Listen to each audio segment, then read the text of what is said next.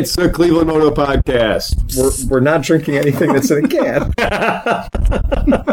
we got bottles on the table. We have like bourbon cream. Yeah, exactly. Exactly. Um, yeah, so there's no there's no going to be any delicious. We got some Gose beer. some Gose beer, and you've got a bourbon.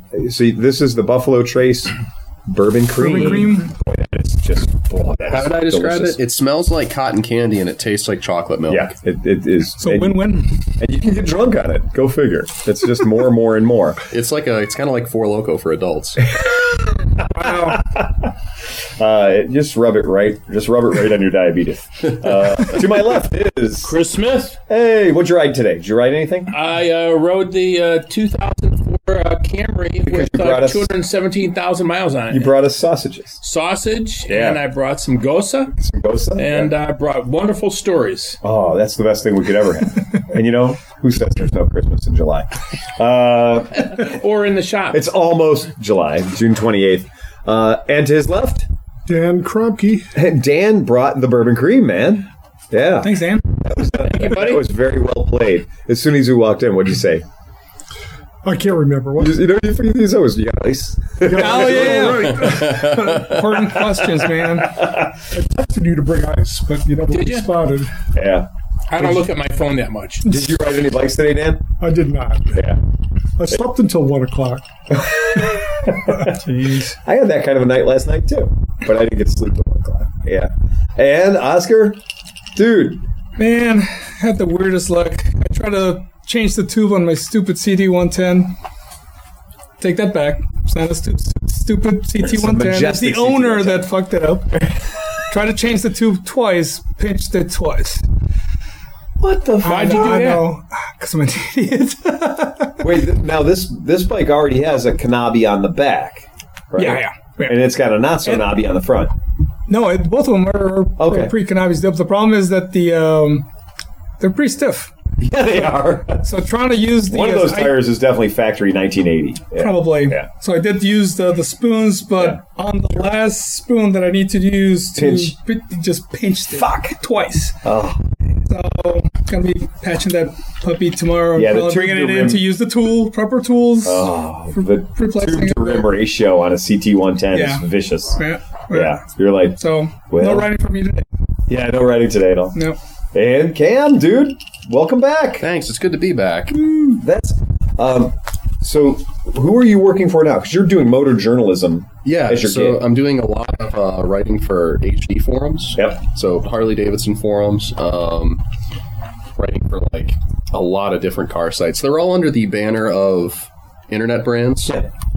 Um, so like Mustang forums, the Mustang Source, Corvette forum, uh, Ford Truck Enthusiasts, F-150 Online, Honda Tech, Jaguar forums. There's like a bunch of different sites, but it's just I'm I went from kind of writing like daily automotive news Okay. to realizing that like I don't really care what egg-shaped crossover is coming with Apple CarPlay next year. So I went back to writing like enthusiast stuff, and I'm much happier. And now I'm living like a 65 year old retired guy, which is great because my dad's like a 70 year old guy that's retiring this year. So you can hang out. Yeah, so like we can go like fishing and golfing. Like Yeah. I started golfing again this year. I still suck at it, which is good know that I suck the same amount I sucked when I was in high school. Oh, that's wild. fantastic. Now, when you say internet brands, It's the most generic sounding name, but that's the name lit- of the company. I literally am going to say that is the most generic. Yeah. So, who do you work for? Internet brands. Internet brands. Which one in particular? No, no, internet brands. Internet brands. Right. So yeah, so I'm sorry. I also write for uh, BMW Car Club of America. And on internet brands, do you use words? Yes, yeah, you use words. I write words. I write words. My Facebook thing says writes words at Internet Brands. I should I should make it say that. I uh um I write a column for uh, BMW Car Club of America. I have a weekly column and a monthly column called uh, Low Class Yuppie, Nice. which is how I've branded myself. That's pretty good branding. Yeah. yeah, yeah. I mean, Works. the ethos of low class yuppie is that I brought home my chicken coop in a BMW station wagon, and I have golf clubs in the back of my eight hundred dollar Mustang. See, That's the ethos That's of low class pretty well figured out. And then I also write for Scale Auto Magazine. I get to build I didn't model know that, cars. really? I get to build model cars and write reviews of them, and then I get paid like an obscene amount of money for Really? doing that. to I write a consider review on a scale model. car. Yeah, it's it's fucking great. And the best part is, is that when I go to like Hobby Lobby Yeah. and I buy mm-hmm. like spray paint or or model kits or whatever, like I get to write that off because I need that for work. it's Tell me about your chicken coop. I have five chickens. Are they layers? Oh, I should have brought fresh eggs. You for all should of us. have. I will next. I will next We time. love eggs. Yeah, they're Yeah. great. Once you've had like once you've had actual like fresh Oh, yeah. farm like chicken eggs, you can't go back. to I've been doing the duck egg thing. So my sister in law's got ducks. Lacey's got ducks at her at her you know property, and so she got a gaggle of ducks or whatever pile of ducks is right now. Um, it's not a murder. Of, I know it's not. A, It's not a I know good- it's not a gaggle of not a ducks, murder. and I know it's not a murder of ducks. I think it's a. I think the term is fuck ton. It's a fuck ton of ducks. Yeah. I- she might have a quarter fuck ton of ducks. Okay. but they they lay really cool eggs. I don't know if you guys have seen duck Yeah, they're they're unusual colors and stuff. They're unusual colors and they're very pointy.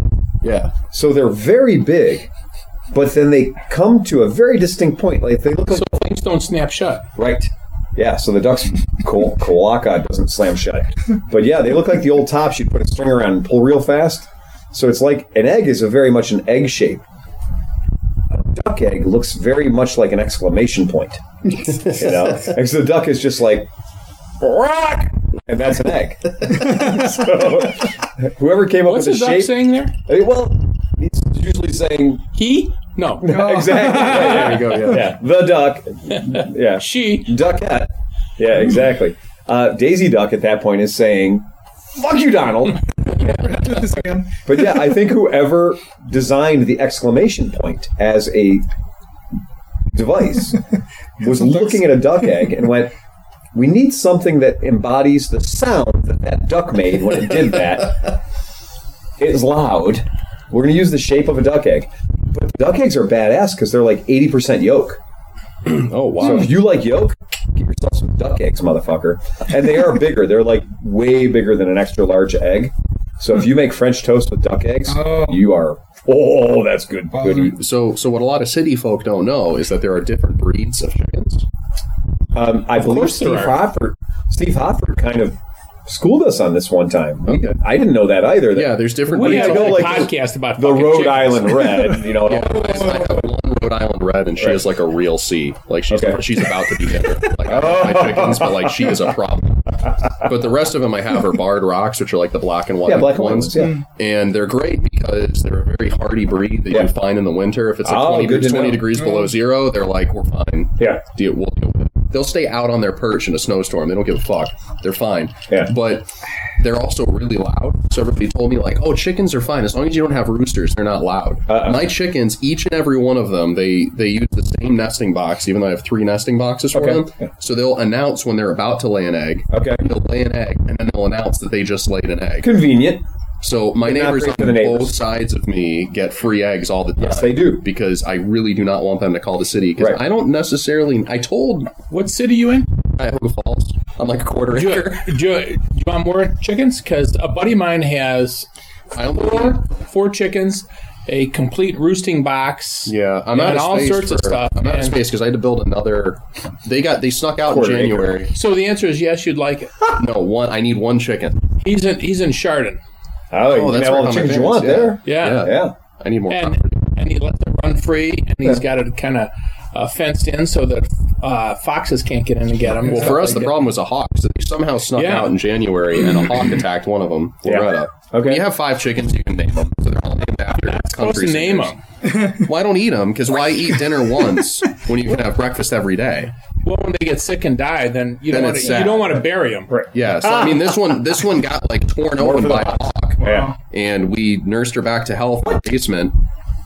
Yeah, she got she Got got, to fucked get up. her breast That's implant. not the part of the part of the story I was shocked by. I was shocked by the nursing, Nursing part of it, back to yeah. health. yeah. So she's like she acts like a pet cat. You just now. repaired your food. yeah, we repaired Your food was repaired- broken and you fixed it. fatten his ass So we- off. Here, wait, I'm going to turn this burger back into a cow. So when it got warm out, we tried to reintroduce her, but since she was the lowest in the pecking order already, they were like really brutal to her, Ah. especially that Rhode Red. Origination, origination of a statement. Back in order. Yeah. Correct use of them. You can actually look. My chickens are like nesting dolls in terms of size, and the largest is the top of the pecking order, and then the smallest, which is Loretta, the one that was injured, is the very bottom.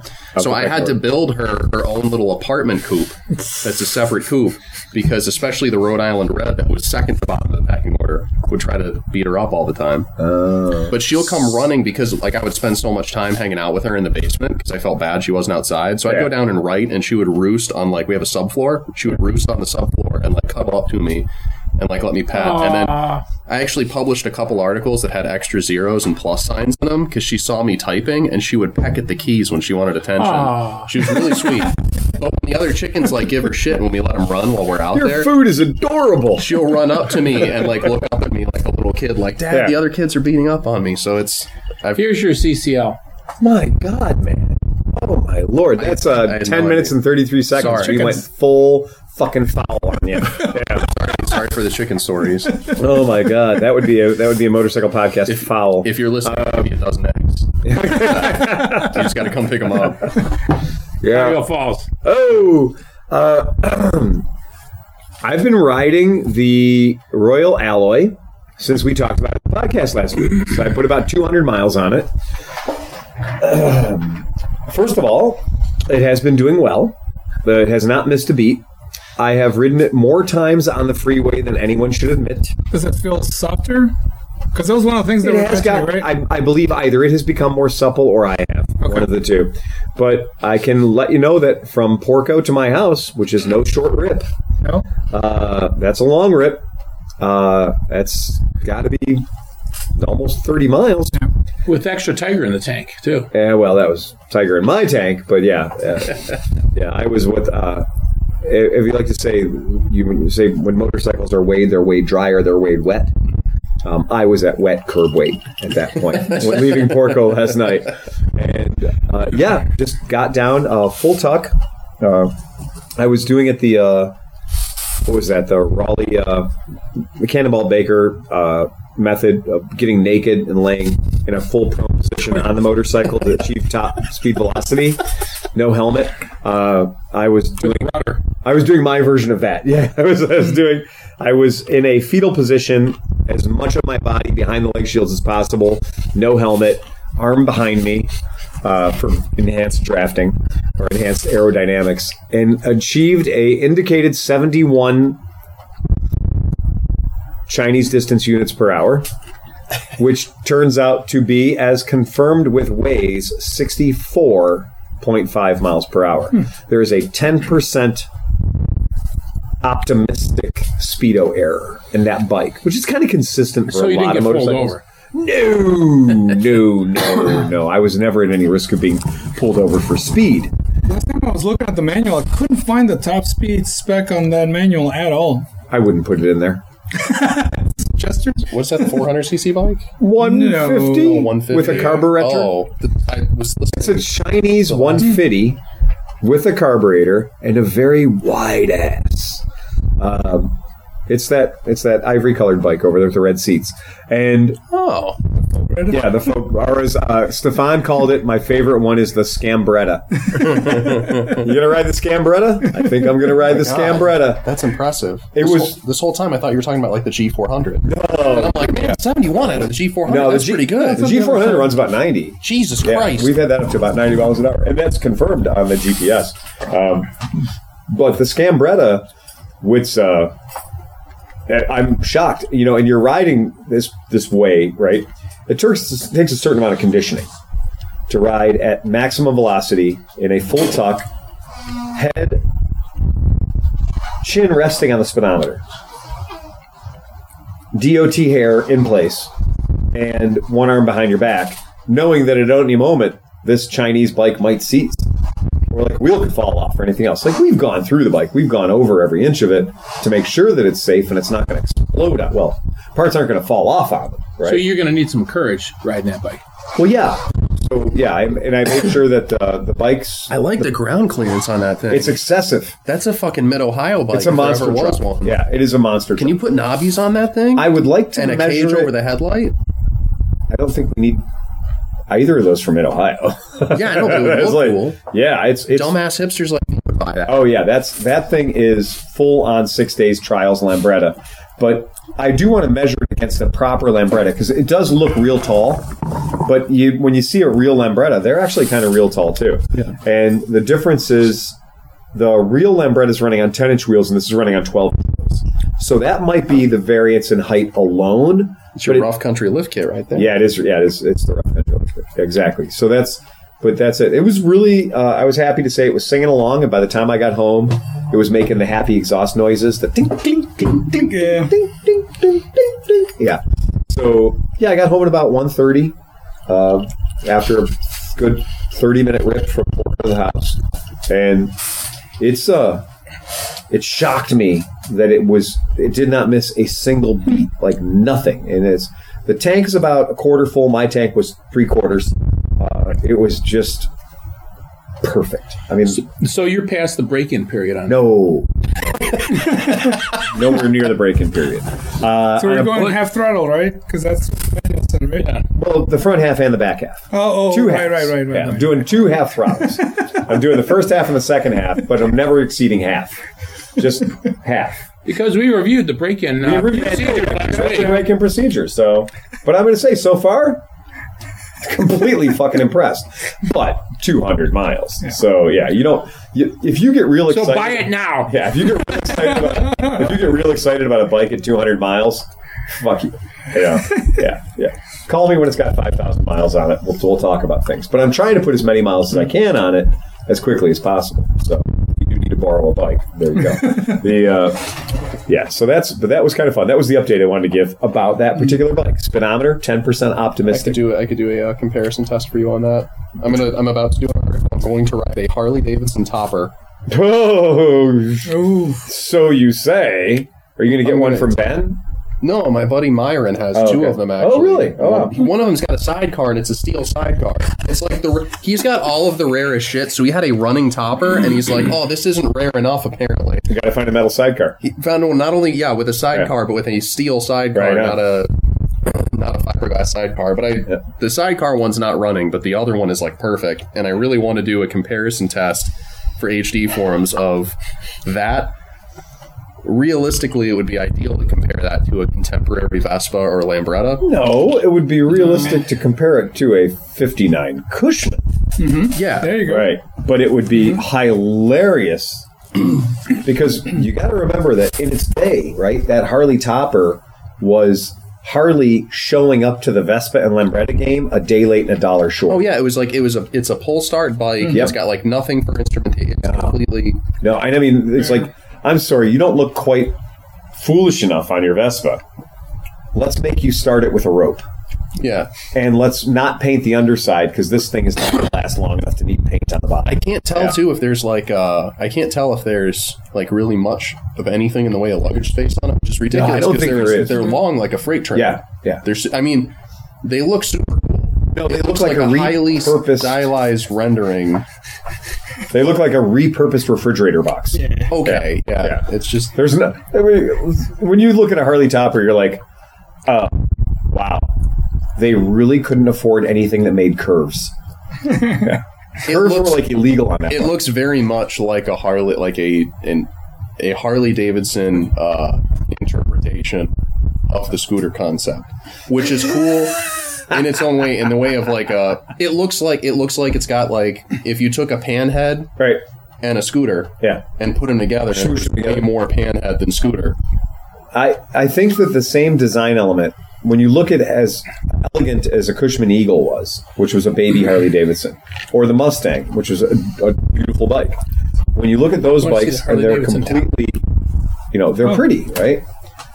But when you look at both any of the Cushman scooters, uh, not the Mustang, or I'm sorry, not the Eagle, but the Turtleback and everything else that they did, the Bo Diddley bike, you know, and stuff like that. These things were the boxes that other shit came in, just screwed together with like, oh, what do you got? Well, I got a, I got a three horsepower Husky motor. Fuck it, put it underneath. It does. It looks Yeah. like it looks like if they made a fat boy version of like a Yeah, there's like a Lambretta. there's there is not one curve on there. There is nothing there is nothing on there that could be loosely construed as aerodynamic. All the things This will that go in make the it- show notes. yeah, fucking Harley Topper, dude. You don't know what a Harley Topper is? I don't know what a Harley Tapper is, so fuck you. That's what I Everything, want that, say. everything that makes that look, It's a Harley Davidson scooter. Yeah. everything that makes that bike look distinctive though Yeah. destroys like the balance and center of gravity of it. Like even just sitting on it in, Yeah. in Myron's garage is like Yeah. I'm like I'm gonna probably die riding this. I've It's ridden gonna be a several really of them. awful story. They ride like shit. Yeah. Like they ride properly fucked up. and that's saying something when you compare it to the same Vespa of the day, which had eight inch wheels. Yeah. The Harley had these big 12 inch wheels on it or 13 inch wheels on it. Um, the Vespa had 8 inch wheels, and the Vespa felt better put together than the Harley that weighed nearly twice as much. But at least they didn't make you have suffer the indignity of pulling a rope to start your fucking bike. Yeah, I actually, I, I actually, this is an article that I wrote about it on HD forums, and I think I mentioned something to the effect of it's such a departure that Yeah. even something that small could have put the Harley badge on it four times. Oh yeah. four times Yeah. because there's no way you could tell. did a restoration on one years ago Yeah. around in uh, the Southeast Harley Davidson uh, diner there for ages. I might still be hanging there right now. And I did a restoration. The, the gentleman paid me an obscene amount of money to make this overly correct restoration. And I went to a lot of trouble looking at books, looking at pictures, looking at all kinds of information about them. And it was such a mad dash for Harley Davidson to say, well, we need to make money on something. And these Vespas and these Lambrettas are selling like madness. And Sears is selling Allstates. And Montgomery Wards is selling Riversides, which are just rebadged Vespas and Lambrettas. We need to sell a goddamn bike. They cobbled together that thing in a way that only somebody from Milwaukee could do while watching somebody from Nebraska do it with a Cushman badge. Like, they watched Nebraskans do a Cushman and went, I'm pretty sure the headlight housing oh, is a paint cam. I'm coming over to your side Absolutely is a from this from this angle. It's a very attractive looking bike.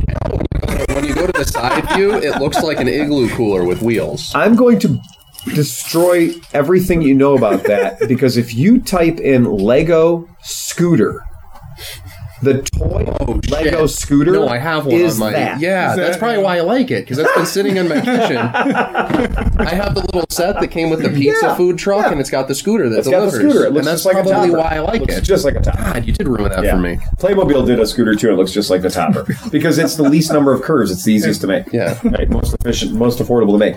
I've had, I've ridden a couple of toppers. I've worked on a couple of toppers. They're really, really bad. Will I die? No, no, but you're not going to go fast enough to have any fun.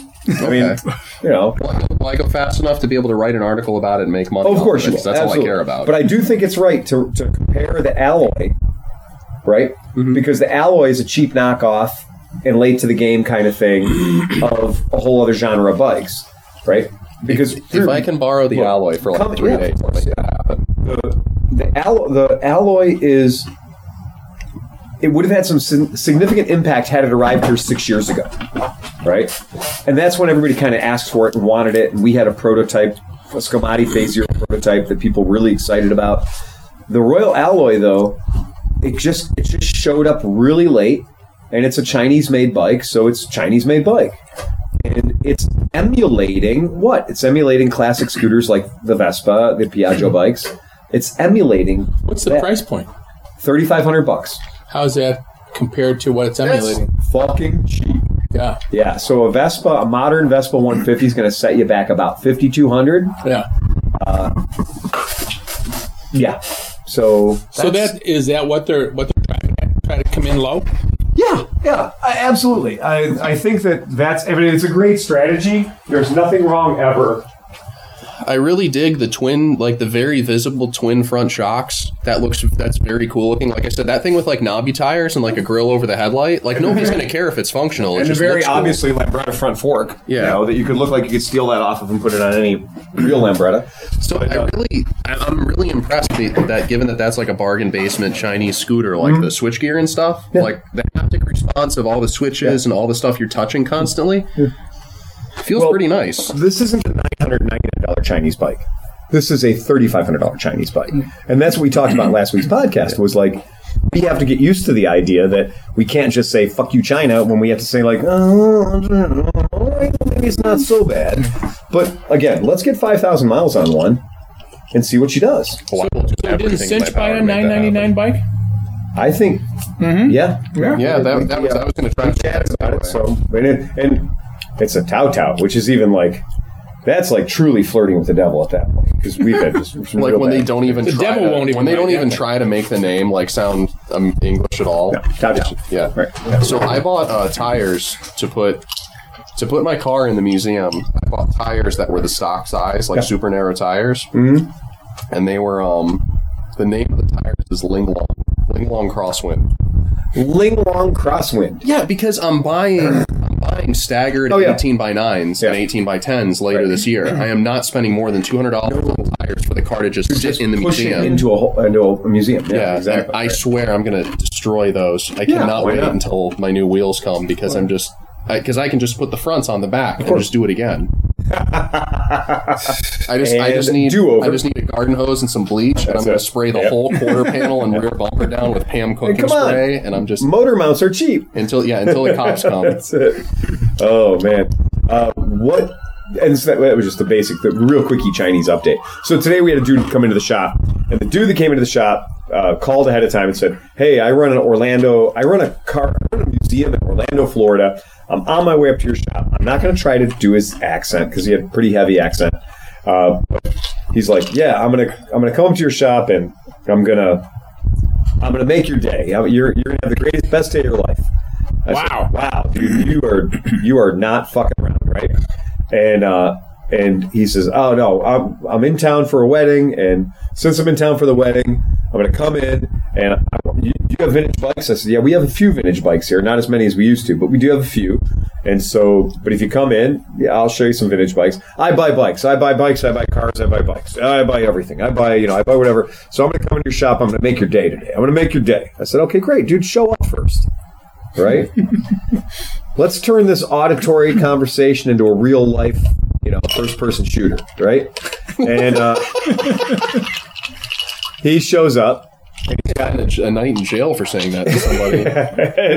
and he turns up with his two henchmen, and they uh, they park their car poorly and whatever, and they, they hop out, and they come into the shop, and he like at the door, platinum, like platinum custom made jewelry with his initials with diamonds in it, and this looks like the thing you get out of this fifty cent gumball mm-hmm. machine, Yep. except you know that it's real and it's offensive on a seventy three year old man, you know of of you know Croatian, oh. Uzbekistanian background of some sort. I don't know. 73 year old man of very little dick.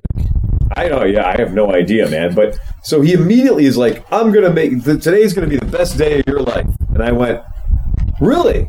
Better than the day I got married, the day I got out of the military, the day I wasn't a cop anymore."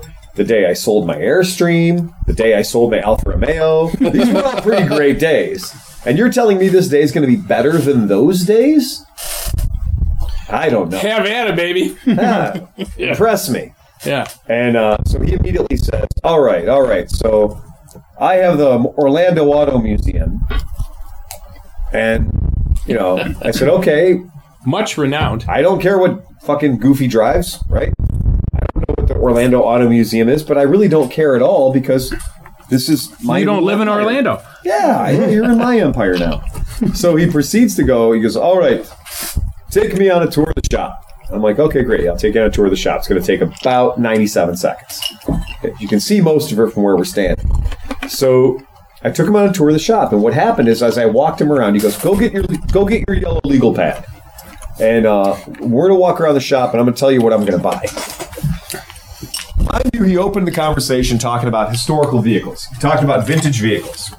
Now, in the, in the room with us right now is uh, early 60s Aermacchi Harley Davidson, custom build. That's a vintage vehicle. It's pretty cool. By any standard. And it's super cool. There's a, a 74 Lambretta Servetta in bright yellow. There's a Series 2 Lambretta, 1960. Pretty cool. Um, uh, ET3, or it's actually an all-state uh, VMA1, small Vespa. We got a 1963 first-year Vespa GL. We got a couple of Vespa P series over there. Those are all legit. And then we got you know PX 150 and Stellas and whatever else. So we got all the things that could be construed as vintage vehicles. mo- you know, scooters. Can in. I try to do his accent? Go ahead. Having nothing. You get your yellow legal pad. Yeah, kind of, pretty of, close. pretty close. Yeah, pretty close. And uh, so I, I grab my yellow legal pad, and this is a yellow legal pad. It's kind of faded a little bit. Well, I like So for it's more I of go a for green pas- color. My grandmother had a fridge that color. pastel. It's the pastel. ah, Yeah. So, uh, made in America, by the way. But anyhow, so the bikes he picks as we walk around my showroom are a 2009 BV 500 in ivory, and he says, "Oh, for the museum, I like bright colors. I like bright colors." I whatever. I don't know what's in his music, that but he my says grandmother also had. I think she replaced the fridge that was this color with a fridge that color. that color is called sienna ivory. It's pretty. I like it. It is pretty, kind of a, a, a rich bone color. Uh, so, speaking of this rich bone that was walking through my shop, he uh, so he goes and the GTV 300, which is cool, espresso colored Vespa 300, badass. Piaggio MP3, okay. And I keep looking back at the vintage cool stuff that he is not talking about. So then we go to the uh, the 2012 Vespa LXV 150, also mm-hmm. not remotely a classic, No. in a lovely shade of espresso chocolate coffee bean, bean brown. The 2008 Stella and the Vespa hmm. PX 150, the 2005 Vespa PX 150 hmm. in Series America, you know, Portofino green, and then a brand new Piaggio Liberty S in red, brand new.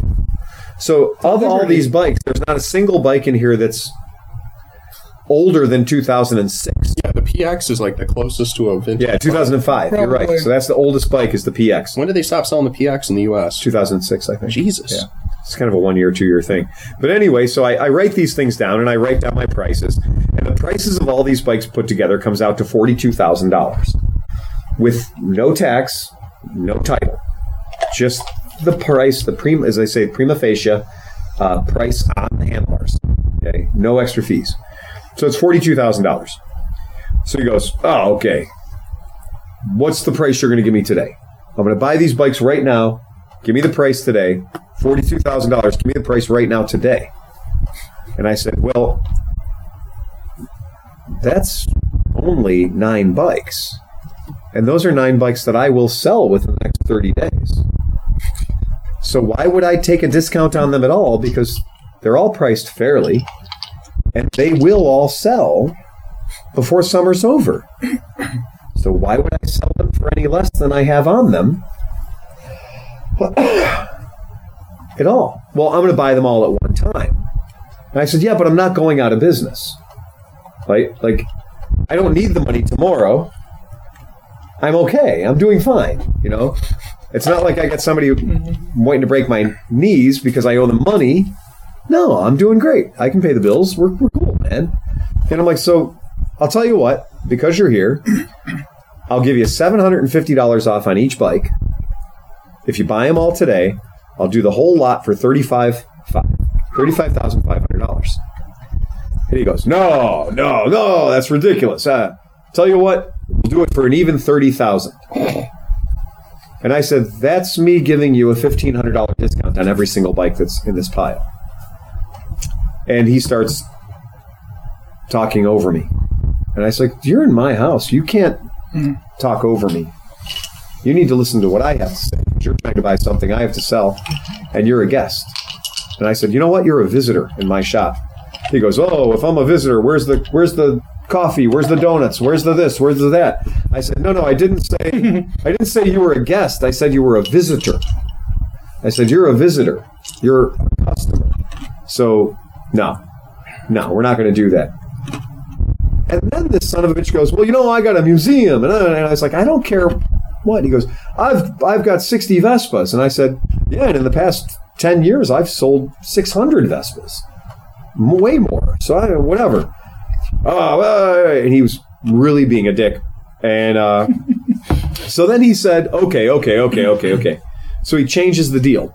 And now he says he just wants one, two, three, four, five. He just wants the five bikes. So I give him the price for five bikes. and then I give him a discount. But I give him the discount in front of his face. I take my pen out and I say, All right, these five bikes that you want are $17,600. I'm going to do it for, you can see where I had written a 16. So I had written 16.3 and I turned it into 15.8 right in front of him. So that's telling him that I'm giving him right off the bat a $500 discount over what I had initially said. And he goes, "Make it 13,000, we got a deal." Oh my god. And I said, This is the point where you have to leave my establishment because all you're doing is wasting my time. And you're misinterpreting my situation. I am not under financial duress. I'm not in pressure to sell any of these bikes to you because all of these bikes will sell to happy people who are going to love them and ride them every day, and they're not going to get stuck in some cold clammy museum. So this might not have been the best day of your life. So I then asked him, I said, Well, you came in talking about the best day of my life. And in scenario one, I'm losing $7,000. In scenario two, I'm losing $4,000. That's not only not the best day of my life, it's one of the worst days I've ever had. I once had $10,000 cash stolen out of a pickup truck. That is on record as being one of the worst days of my life. My van was stolen, Black Betty, the E350. That's on record as being one of the worst days of my life. And losing $7,000 to get rid of nine pieces of premium inventory would also be right up there in the same category. So I invited him to go fuck his hat in the nicest way possible. And he left With his henchmen. with his henchmen. And his henchmen were kind of nodding, like, "Look, dude, we we we agree with you. You're holding your price, and you're totally firm, and you're giving a, a giant goddamn discount. You're giving a seven hundred and fifty dollar discount per bike because he's buying nine bikes. So you can't say you didn't give him a discount. He just wants to steal these things." And I was like, "Yeah, he wants to steal it." So off he fucks. So James and Renee were like, What the fuck? golf clap. like we should have filmed that shit. That was brilliant because he came in here like a goddamn bull, and I was like, Well, he had the jewelry. he did, he did, and I was just like, not in my house, motherfucker. So then uh, I'm gonna flash forward exactly, and I let him walk out the door because he kept looking over his shoulder like I was gonna say, well, well, hold on, And I- no. Don't get hit back into the traffic because you park like a dickhead. All right. So he writes me back. He goes, Hi, this is Michael from the Orlando Auto Museum. Leaving Cleveland tomorrow. If you are in a better mood, a mood to do business, eh. feel free to call me. Have fun tonight. Hmm, give me his phone number. So I wrote down, I just I just wrote down, even hours after you've gone, I still feel great about my decision. This goes back to what I said right before we started the podcast. We have so many creative ways of telling people to eat shit and, as you said, fuck their own hat. Yeah, well, Which I'm stealing for personal use, by the way. I stole it. Why not? You can re-steal it. Um, then he says, "At least Google me." This is when this is when he said, "I'm a big deal." Don't you know who I am? Don't am? you know who I am? when a dude has to text you, at least Google me, Michael Dezer, and you might decide that it's not too late for you to establish a relationship with my Orlando Auto Museum. Ah. What. How is a museum in Orlando going to help you in Cleveland, Ohio? And is that not just a threat? It kind of feels like a threat to me. It's a little bit of At a threat. least Google me, Michael Dezer, and you might decide that it's not too late for you to establish a relationship with my Orlando Auto Museum. Boy, you know, first I thought you were just a fat slob, and then I realized you were Ron Jeremy. Now I want to fuck you. no, I don't want to fuck you. I'll listen to you tell some stories, but I don't want to fuck you. You So then I wrote, uh, well, then I wrote back because you know this communications thing goes both ways, and I'm sure he's really angry that I'm giving this information out. And because we have podcast listeners all over the world, I'm sure somebody's going to call him and be like, "Dude, you got to listen to this." You're an ass. I wrote back. I wrote back. I'd rather have no relationship with your operation than a bad relationship. I gave you my price. It was more than fair, and your collection is absolutely staggering. He writes back, "Sorry, we can't finish a deal. If you're ever in Vi- Orlando, be sure to visit my museum as my guest." I wrote, "Thank you. We will definitely take you up on that." So then, retroactively, ready, fire, aim. I looked his museum up. oh my fucking god! he has well over a thousand cars. I've never known anyone who had seven Batmobiles, but he has seven Batmobiles. He has like three Bat boats. To, we spent some time going to the Orlando Car Museum's website today and looking at what he has. He has like every James Bond car, like not replicas, the ones from the movie. He has cars from movies that you forgot had cars in them. Exactly. Uh, all of the Cannonball Run shit, got it. He's got all of the Death Race 2000 shit, got it. All the Fred Flintstone stupid stuff, he's got that too. Um, he's got Roger Rabbit cars. He's got the Who, Horton Hears, uh, not Horton Hears, uh, Grinch Who Stole Christmas cars from the, the Whoville. Honestly, with all the shit he has, if you told me there were cars in the Horton Hears a Who movie, Yeah. I would have no choice but to believe you. Uh-huh. A- and he's got three of those little death jets that'll kill you. Yeah, the Bede BD5. Yeah. Like if you stand next to a Bede BD5, you die. You die. Yes, exactly. yeah, he's got the from the from the James Bond movie number first movie Doctor No, Oh yeah. the Ursula Andress scene where there's the dragon on the beach shooting flames, which is like an armored personnel carrier. He has that. He's got that vehicle. Here's the Mach Five. Fuck, he's He got has a- two Mach two Mach fives, right, or something like. yeah. What the? so again, still Ron Jeremy. My my example still holds true. I still don't want to fuck him. I'm pretty sure he's got a mental illness because I've been in this man's position. Except he just has way more money. Like I at one point I had well over sixty bikes. But if he's got that much more money, Yeah, this is pencil shavings. To a that's like kind of that, So- that's so- the biggest insult in the world. So, so for him Yeah, to be it's- it's- douchebagging it's all a around game. for for 700, 800 bucks, yeah, exactly. the guy. So the truth of the matter is, Yeah. the guy's either a complete fucking chiseler, right. or he's completely, uh, you know, spent as far as having any money to do anything. And you know, it's like fuck you. And by the way, if you if we have any listeners down in Orlando, if you do me a favor, at about three in the morning, go up and take a dump on its front. Jesus Christ. We'll send you Just- a hat just- he can fuck. Yeah, just, just a nice little steamer on his front uh, porch We'll send there. you a sticker. and uh, yeah, yeah, But and I a guess- shop rag. And I don't condone that behavior on behalf of the Cleveland Moto Podcast. Yeah, but but you know what? But- but Come on. I will tell you on. this. Quit being a douchebag. We You know, like if to you tell wanna buy this people- shit. right. Fucking buy this shit. we Don't tell be a people all the douche. time there's a right way to do the deal and a wrong way to do the deal. And last week we had a cat come in here. Um,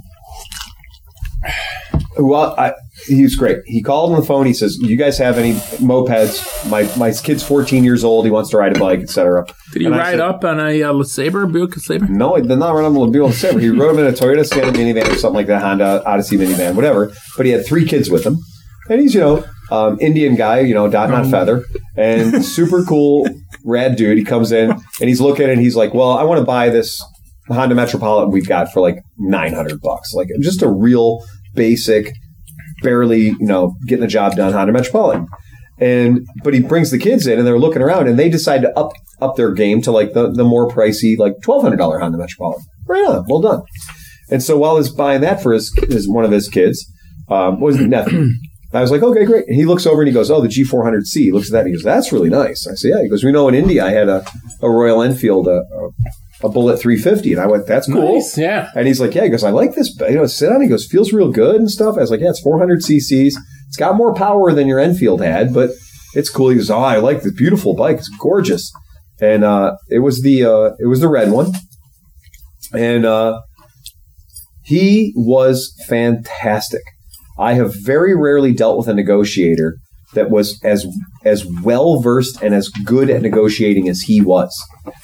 He made it real clear he only wanted to buy the Honda Metropolitan, but he could buy the the the G400C if the deal was right. Yeah. And he was more than happy to walk away from it. And he said, "Well, I'll tell you what I'm going to do. I don't want you to deliver it to my house. I don't want to pay ninety dollars to have it delivered. Here's what I want: is I want to do this kind of a deal. I want to do this kind of a price." And I went, "No, I'm not going to reduce the price of the bike. I'm not going to discount the bike. It's a brand new bike. It's perfect. It's fresh. I don't need to discount it. It's a good bike, and people have a demand for it. I'm not going to discount it a penny. I'll work with you on some of the other stuff." And I said, I'll tell you what, I will give you the delivery for free. I'll hmm. deliver it to your driveway for free. He lives like Twinsburg or something. I said, okay. Hmm. And he said, You know what? No. I'm pretty sure I can get this bike in the back of this minivan. And I said, You mean bikes plural? And he goes, Yeah. I said, Well, not with those three kids in there. He goes, The three kids can sit on each other's laps. They'll be fine. this guy let me molest his Toyota van or his Honda van, putting these two bikes in there. And he didn't give a fuck about like how they went in. He was good. Like I was grabbing cardboard and bubble wrap and putting them between stuff because there's nowhere to put a tie down strap or anything. And there's no way I can build a triangle in there to make a true good load. It's just now just like lean them against each other and like shoehorn them in because it wasn't like we could take the four seats out of this thing and store them here. right? the seats had to stay in the van, you know? and it was a real challenge. And yeah, he left here with the passenger seat maxed all the way forward, with the seat back going all the way forward. Three kids sitting in the passenger seat, triple stacked in under the seatbelt. The oldest boy's like 14 and then like 11 and then like 9. So they're like Russian nesting dolls in the front seat. Scene of the crime is going to be spectacular. And then we got that in and he was like, okay.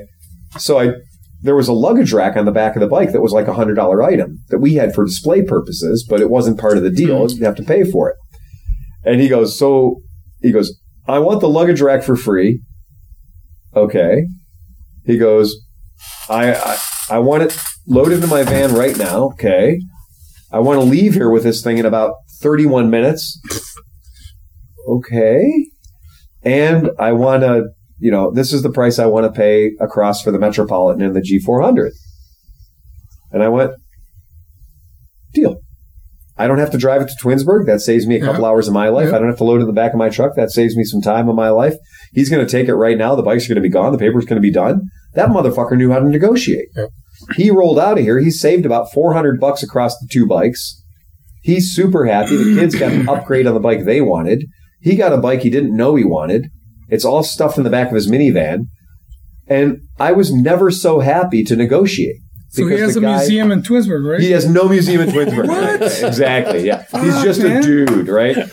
But I was never so happy to negotiate because every step of the way he was he was willing to give and take, Yeah, right? yeah. That's I, that, that's why negotiate. A lot of people think they love negotiating, Right. and they forget what's fun about negotiating. Exactly.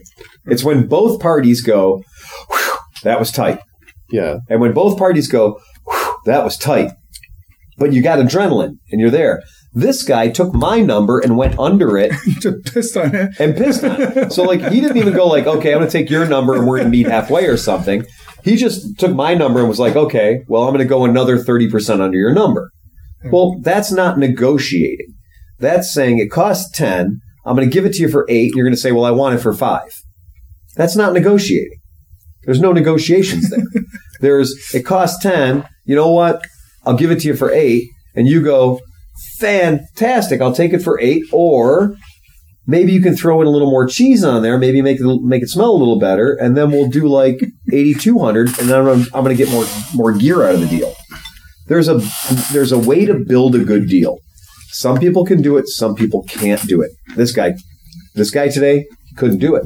Yet he's got thousands of fucking cool ass things that are all sitting in place, drying out, rotting out, being no fun for anybody unless you pay admission to go see the museum, which I strongly recommend you do because he's got some cool shit. he's got He some does. super cool shit. But just make sure you step over the dump that's going to be at the front door. if there's a flaming bag of something, don't step it out. if you see a flaming bag of something in front that says Merry Christmas, don't step it out. Thank so you. there's that. I'm here all week. Yay! Try the veal. best, what's the best deal you've ever gotten? Like, what's the Me best, personally? Yeah, you personally. Buying like, what's selling? even even like outside of like the dealership, just personally buying, selling vehicles. What's the best? I can't. I can't go back that far at all. I've had, I've had people give me vehicles. Okay, I mean, I've had people give me stuff that was really nice, just because I'd given them solids in the past and they were getting out of the game, and they were just like, you know what? When I'd started a relationship with them, two thousand dollars was a lot of money, but they had skyrocketed into being good humans that were earning more money and, and their life was getting better and better and better so that $2,000 wasn't a lot of money to them anymore. And they were getting out of the game so that when they were getting out of the game and I was going there and buying like four or five bikes from them as they're getting out of the game, they were like, you know what? That one right there, That's for you. That one, you're not buying that one from me. We're just giving it to you. Wow. And there's people that when you do that, the the ivory scooter behind us that we got priced at 5200 bucks. We sold it to the owner. This bike when it was brand new was about 7800 8000 bucks. The guy put 500 miles on it. He gave it to a friend of his. Gave it to him. Again, I'm not using this thing. I'm wealthy. I'm doing great. I'm going to give this to you. And that dude said, "Wow, that is so fucking honorable. That is, you know what? I'm going to cherish this thing. I'm going to, I'm going to, I'm going to, I'm, I'm going to love this thing so much because your, our friendship means that much. I'm going to cherish this thing all the way between here and Cleveland Moto. and that dude brought it into the shop and said, "What will you give this, give me for this right now?" And we were like, "Well, I mean, we got three of those, and we don't really need it." That- Yeah, well, the and the this- dude literally this said, in this case, the guy was just like, I'll take a thousand dollars. And we went, You win. Yeah. I can't negotiate like that. You'll take a thousand dollars? You will take a thousand dollars. I'm going to insist on giving you a thousand dollars after I carefully inspect that title and make sure that it's signed where it needs to be signed and it matches the bike in every way possible and it's not lightly stolen. Everything about this deal Stolen. everything about this deal had to be good. But that's the point is somebody liked that guy enough to give him something badass and that dude liquidated it in like a nanosecond. That's somebody depressing. gave me a bike 15 years ago because they, again, that situation. And I still have that bike because it would be disrespectful as fuck Yeah. to sell that bike that somebody was nice enough to give to me. Thank you for saying that. Well, Indian but giver. Well, and it's just a classy move or not a classy move. And you know what's fun is I ride that bike, and it is a bike that I ride, and I love it and I enjoy it, and I have no desire to sell it, and I don't need to sell it. Now, someday I might need to sell it, and when I do, then I'll need to sell it, and I'll be happy it's there. But for now, I don't need to sell it, so I keep it, and it's fun, you know, and I can ride it around, and that's cool. But that's, I mean, those are deals. Mathematically, some deals are amazing. Mathematically, as a shop owner, people always say, "Oh, it's no fucking fair, man. That dude gets all these crazy fucking deals, and it's fucking, yeah, it's not fucking. Of course, he gets a good deal because he owns a fucking shop." Yeah, dude. Step up. Open Yeah. a shop. You'll get great deals too, because people will come to you when they need currency. It's like a pawn shop. You know, oh, that guy with the pawn shop gets all the cool deals. Yeah, because he had the balls to open a pawn shop. Opening a pawn shop is not like, oh, this is going to be a walk in the park. It's going to be great. Do you know who you deal with at pawn shops? Yeah. People who are selling you stolen DeWalt's and stolen Makitas and stolen Milwaukee's. And you got to somehow deal with that on a day to day basis. Two, three hundred people a day who are trying to sell you some shit they just stole out of your car. That's owning a pawn shop. Well, sometimes owning a motorcycle shop is similar way. People show up here with a bike that they have that's toxic, or they show up here with a bike that three different shops have worked on, and it's been rat fucked to the moon. And they're like, "Hey man, I'll give you a special deal on this thing. You know, Blue Book says this thing's worth thirty five hundred. I'll sell it to you for five hundred. what? Right? okay, all right. Does it run? Yeah, a little. You know, Start that fucker for a while or whatever, right? If I So- could do a burnout with this in the parking lot right now, I will buy your bike for Well- hundred dollars. That'll burn you, man. That'll burn you. Most of the best fools, I, most I have been fucked, and we're careful. And I have been fucked. I've had bikes that have, the motors have come apart days after I bought them. So I've been fooled, and then in retrospect, gone in and realized I had been fooled. So yeah, we do get some good deals. We also choose some shit. And we also sometimes get a bike in here that is, for some reason, nobody buys it. Honda CB1100. right? How long did that stick around? A long fucking time. I'm sorry for asking. However, it was recently scarfed up It was scarfed up. by a guy who was very excited about it. And I only lost about two grand. Right? I remember actually. You know, what? I remember seeing over that. like nine years, so that's only like yeah, once you twelve amortize dollars a year. I only lost about $45 a month. I don't know what I'm complaining about, right? Uh, it's, it, it, I did. I did remember seeing that because I like the excitement on his face was palpable. Like he was as excited about getting Yeah. a CB eleven oh, hundred Oh, yeah. as I was about getting a ZRX. exactly. Like that, the was bike that he was the wanted. bike. Right. That was like that was the bike that was like under the spotlight at prom. May I have Yep. this dance? And she said yes. And you know what's funny is had that guy showed up six months earlier when the You price tag was what I should have asked for it, he would have bought it. But the point is, he didn't know about the bike until after I'd reduced the price to the point where I was like, fuck it, it's got to leave. You know, there's only so many things I can have in this building. And you know what? That thing is not going up in value. It's dropping like a rock. Um, That's we- another example of we were just talking about bikes that are like ahead of their time, where a company will figure out something that is going to be popular with hipsters and Yep. people with disposable income in like five years. Yep. And they're like, no, we got to make this now. You can buy an eleven thousand dollar Moto Guzzi right now for sixty two hundred dollars, and it's still a really good bike. Yeah. And right now, Moto Guzzi is going through a fucking tailspin. It's going through a spiral right now. The values dropped like crazy because a lot of dealers dumped their inventory. There are a lot of them sitting in warehouses, and there's a ton of them being sold for very little. When are you going back down to the auctions? Um, the 24th of next month is the next one, and I so, got did you see any Moto Guzzi's down there? constantly. Uh, There's there's a you don't have to go to the auction. They're they're online. You know, they're buyable. But the thing is, there's so many of them that the guys who are Guzzi dealers who can buy them at these auctions for these radically discounted prices. Suck them up. No, their fucking showrooms are full. Oh, They got nowhere to put them and no flooring to pay for them with. So it's gotten to the point now it's ridiculous. A cat that came in here a year ago with a 2015 Griso yeah. that was perfect, had all the good shit on it, and like 1,200 miles. I was going to give him 7,500 for that bike a year, 14 months ago. And today, when it came in, we saw that those are averaging on auction at 5,200. Oh God! Yeah. Wow. So, It's So- so, it's so weird like that. yeah. And I assume it's And that's a thirteen thousand dollar bike. I assume that they're going into a tailspin because of the way that Moto Guzzi kind of USA is treating dealers. They just buried dealers. yeah. They buried dealers. The deal was there was no deal. There was no margin. And what happened is once you started discounting the bikes, so once you made it known that it was like, oh, you get a thousand dollar discount on all of these, you get a two thousand dollar discount on all of these. Well, the dealers themselves, they watched a little tiny profit margin, fourteen percent. Well, when the industry standard is now set at when you move the needle two thousand dollars lower, then mm-hmm. the assumption is, well, you don't ever have to pay full price for a Moto Guzzi. Consumers mm. learn that lesson right. real fast. Yeah. And so you've got one guy in Texas who's advertising every Guzzi he has at over $2,000 lower and he's shipping them anywhere in America for free. Well, guess what? It makes the guy in Cleveland or the guy in Minneapolis who's got 18 of them Yeah. go, oh shit, shit. I got to be willing to make $0 or lose $500 to make this bike leave my showroom. And that's a tough place to be in. Now, at no point have you heard me say the Moto Guzzi is a bad bike. No, I mean like that was the darling of twenty something motorcycle journalists. Yeah. Like I I know three people that are auto journalists, motorcycle journalists who own V sevens.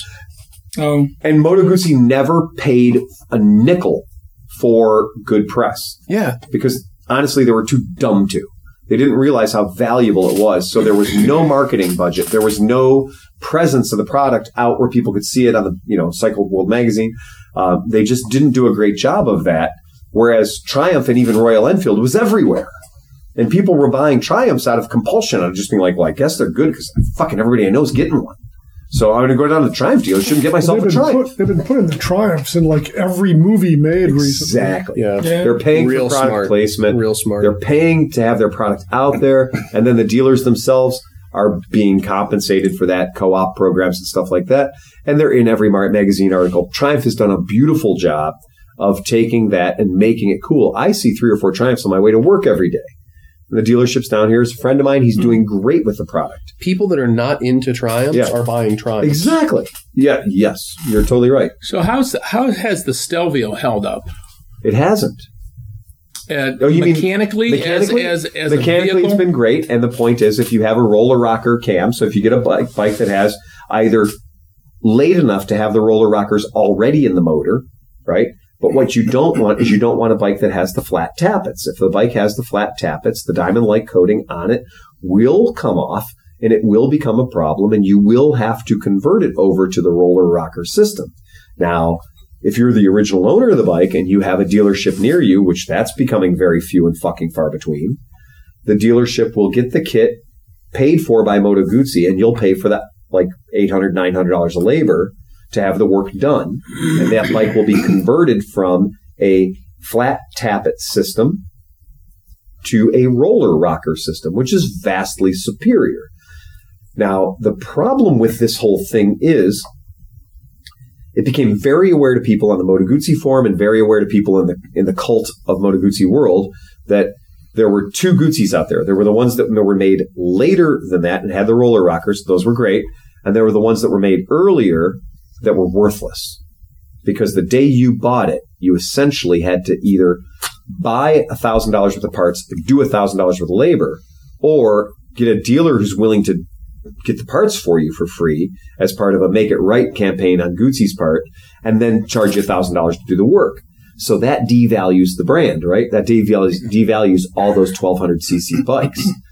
So in about a week, we watched a Moto Guzzi Griso go from a, a nice clean used bike being worth about nine grand to a nice clean used bike be worth about seven grand because of the scare of well either a your cams could be destroyed and your motor could be lunched best case scenario you need a thousand or thirteen hundred dollar parts kit and a thousand dollars for the labor to do the job correctly to make it whole again which is coming out of pocket two grand or c somebody's already done the job and it's not done right hmm. which there was a fucking shed load of those.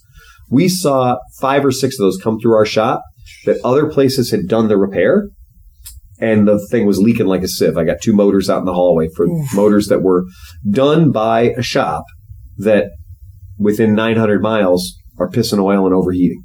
Hmm. So a lot of modern engines, a lot of modern motorcycle engine voodoo is you don't fucking crack the seal. What the factory hath assembled, let no man take apart. Because I don't care who the fuck you are, you are not either the robot who built it or the guy who's built 1,200 of them in the past six months putting it together. And the motor that you're putting back together again, the head that you're putting on is not seasoned and heat uh, cycled the way the barrel is and the way the cases are. So you're adding a non-seasoned head to a seasoned barrel with a seasoned piston and a seasoned case. And so when this head, you, you build this whole thing up, anytime you assemble a motor, you should do 20 or 30 heat cycles on that motor and then fucking get back into it and snug everything down. Torque, retorque every goddamn thing. Drop the oil, do a full service on the thing, and retorque everything. Well, some on some motorcycles that could mean dropping the motor, so you can get the valve cover off, so you can tighten the heads. It, it's not all things that can be done from the outside by the layman with a 10 millimeter socket, right? You can't just oh, look at all these bolts I can see. Look at I sunk them all up. No, there's fucking 25 bolts you can't see. You got to take covers off and get to them. And those things inside the motor, those are all loosening up. And they're heat cycling. And all these other parts are seasoned. These parts aren't seasoned. You get leaks. You're going to get drink. And anytime you have a head gasket leak, you are moments away from a heat issue because a head gasket leak instantly overheats the motor because air is coming in and air is so hot. Oxygen coming into a motor makes a motor so hot that you're like, oh, this bike's fine. Total fucking failure on the side of the road because that's what happens when a head gas when a head warps. It goes from everything's fine to I'm totally rat shit fucked in about one second, and you're like, oh, this bike uh, smells a little hot. By the time you get off the exit, no, there's oil coming out of it. So, and then once that happens, what do you do? Do you torque it down again? Do you go buy $2,000 worth of parts and rebuild the whole thing again? No, dude. You get out there, you slap on the Permatex, you torque her down, then you torque her some more, then you torque her some more, you put it on Craigslist. Good luck, asshole. Right? That's real popular.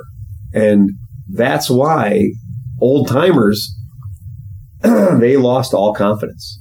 Now, even though the roller rocker conversion it shouldn't be called a conversion, it should be called a mucking upgrade of the century.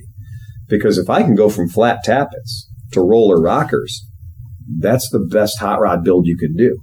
Like if you have a, you know, you got a small block 350 and you want to make it cool, you know, roller rockers, motherfucker. Yeah, Ford Windsor V8. exactly. Right It's huge. making a roller rocker motor is going to give it this incredible lifespan. It's going to give it a much longer lifespan. It's going to give it much better performance. The motor's going to act better. It's going to work great, but it's expensive to build them that way.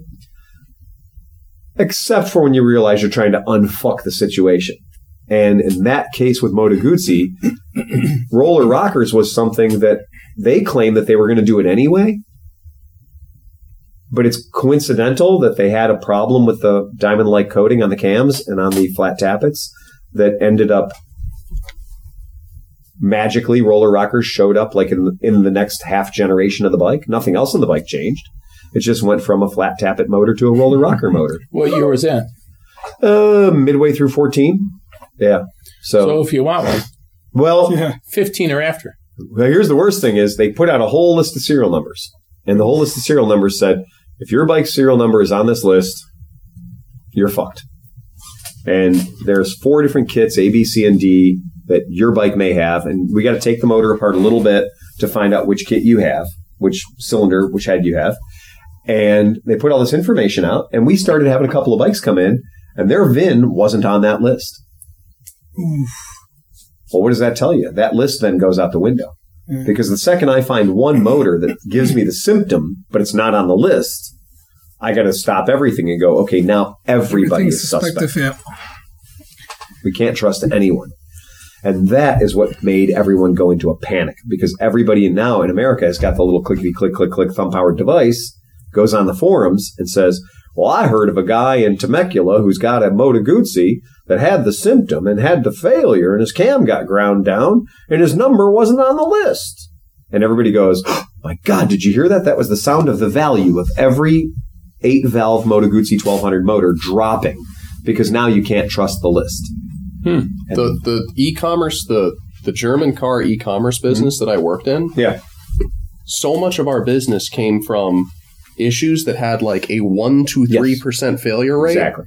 But because those guys were so loud on the forums, you know, something like uh, three percent of uh, M96 engine Porsches, Right. like early water cooled 911s and Boxsters, have issues with the intermediate shaft bearing. Okay. One to three percent, which is higher than it should be, Sure. but because those 1 to 3% of people are really upset about the fact that they have to put a $14,000 engine in their at the time $8,000 car, Right. Everybody wants to do the IMS repair because it's a lot cheaper to spend, you know, buy once, cry once. Right. So, I mean, a big part of our bottom line, a big part of like my mortgage was Oh, yeah. paid by people who read the forums Right. and said, you know, because nobody is ever going to post Right. and say, my Moto Guzzi's fine, Oh, exactly. my Boxster's fine. I had another great day today of riding my bike with absolutely no incidents whatsoever, and I sure am glad I bought it. But this dude over here, who's got 800 miles on his bike in five years, whose real problem is that he's got condensation in his motor that's attacking his cam, and he's got rust on his top end because he's only ridden his bike 800 miles in five years. Well, rust is an abrasive. Mm-hmm. And maybe that took the diamond like coating off. I don't know, man. I got guys out there with 50,000 miles that are having no problems whatsoever, and I got a guy with 1,200 miles that's got a problem. And you're right. That proactive, that like, I'm going to fix it now before it becomes a real problem. Yeah, uh, yeah. Bet your ass, man. Yeah. So funny you mentioned that. A higher percentage of failure rates with Boxsters happened with the, I believe it was 04. Got a little booze in me, so I might be wrong on my years here. I'm sure somebody will come. Nobody in this podcast is going to Okay, check in on that. Yeah. Uh, the anniversary Boxsters that had like the the darker silver finish and the the color match wheels and it had the beautiful baseball glove leather interior. It was like the James Dean Spyder Right on, anniversary, whatever. Because all those cars were super limited production, Right. and all of them got stashed away and never driven. Oh, The failure rate for the IMS Super bearings high. on those cars is Yeah. like astronomical compared to Right. the same year Mhm. Boxster S, the same. We're talking the exact same motor. remember, so Shiro Honda said it best. He says, I cannot engineer for neglect. Ooh. I cannot engineer. I can engineer for performance. I can Yeah. engineer for reliability. I can engineer for anything you want, but I cannot engineer for neglect.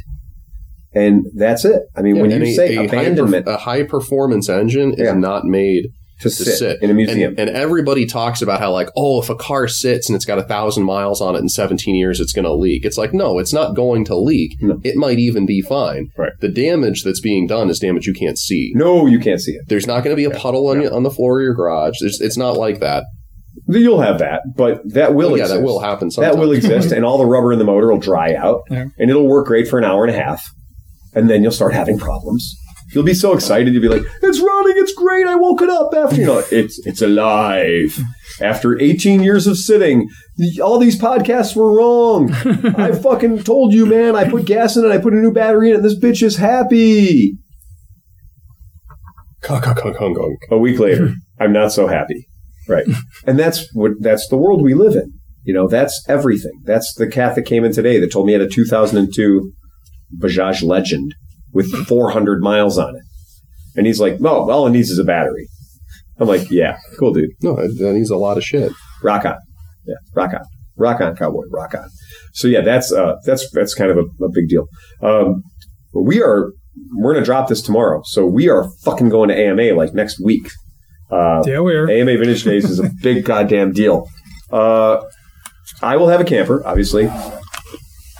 Chris, what is your uh, uh, what is your objective for AMA? Are you taking anything to sell? Are you? Ta- are you? What's your game? I've sold everything I have to sell. You're, you're in a happy Do you spot. still have that 70 like silver with blue stripes Suzuki thing? That He's you had keeping up that there? forever. Oh yeah, Yeah. that's that's my original bike, so I'm hanging on to that. I love that bike. So I sold the '73 CB450, Yep. and I sold the 305 Superhawk. Fucking Nick loves that bike, man. Yeah, yeah, Yeah. and, and I, I love that he's given it a whole new He's new life. I'm so happy with that. Like, yeah. Yeah. Nick wins. Nick wins because he was exactly the right person to buy that Superhawk. Yeah. because he is just rocking the shit out of it. yep, yeah, yep. So that's great. But you know, I told you I was going to bring down uh, 800 pounds of sausage Yeah. and uh, and uh, some sort of a cooking machine. Something to cook it on, right? So I may have to stuff it in the back of your unit. figure it out, uh, dude. Yeah, but uh, we got vans and trucks galore going that way. So yeah, there'll be no shortage of space to put things yeah, for AMA Vintage Days. Um, the way they're doing it is weird. Uh, Thursday, which is traditionally the load-in day if you're a camper or if you have a a, a spot, uh, a vendor spot, a swap meet spot, happens to be the Fourth of July. So staffing is a problem because all, of course, everybody wants to have Fourth of July off, Right. and because it's Fourth of July, everybody has Fourth of July off. So all the miscreants and participants all want to be there on the Fourth of July. They all want to get in there at oh dark thirty on the Fourth of July. But meanwhile, the staff who would check you in doesn't want to be there on the Fourth of July. They want holiday pay to be there. So it's gonna AMA has been having an interesting conundrum dealing with the staff at the racetrack uh, about you know how are we going to get people in here. So yeah, I'll be going down there on Thursday, and you know we've got our camping spot secured. You know we've got a lot of stuff. We got media passes for anybody who needs them, and uh, so we're we're pretty well looked after as far as that goes. Um, I'll be getting down there probably something like you know noonish on Thursday, and I'm sure it'll be an absolute clusterfuck getting through the gate as it usually is on Thursday, because you know 900 people want to go through the gate every three minutes, but seven of them have the correct credentials. Two of them have the credentials on them. The other five need to get them from the, the people in the in the office who are perpetually being lied to all day long and being bullied about like you don't know who I am. I'm a big deal. You know, uh, I've been doing this for 17 years and I've got 15 buddies who all have swap meet spaces they said I could come into. So, well, but do you have any credentials? Well, look them up. This is my name, Harry Ballsack. Check me out. You know, I'm sure I'm in there under something. Yeah, whatever. And then like they got to give that guy time.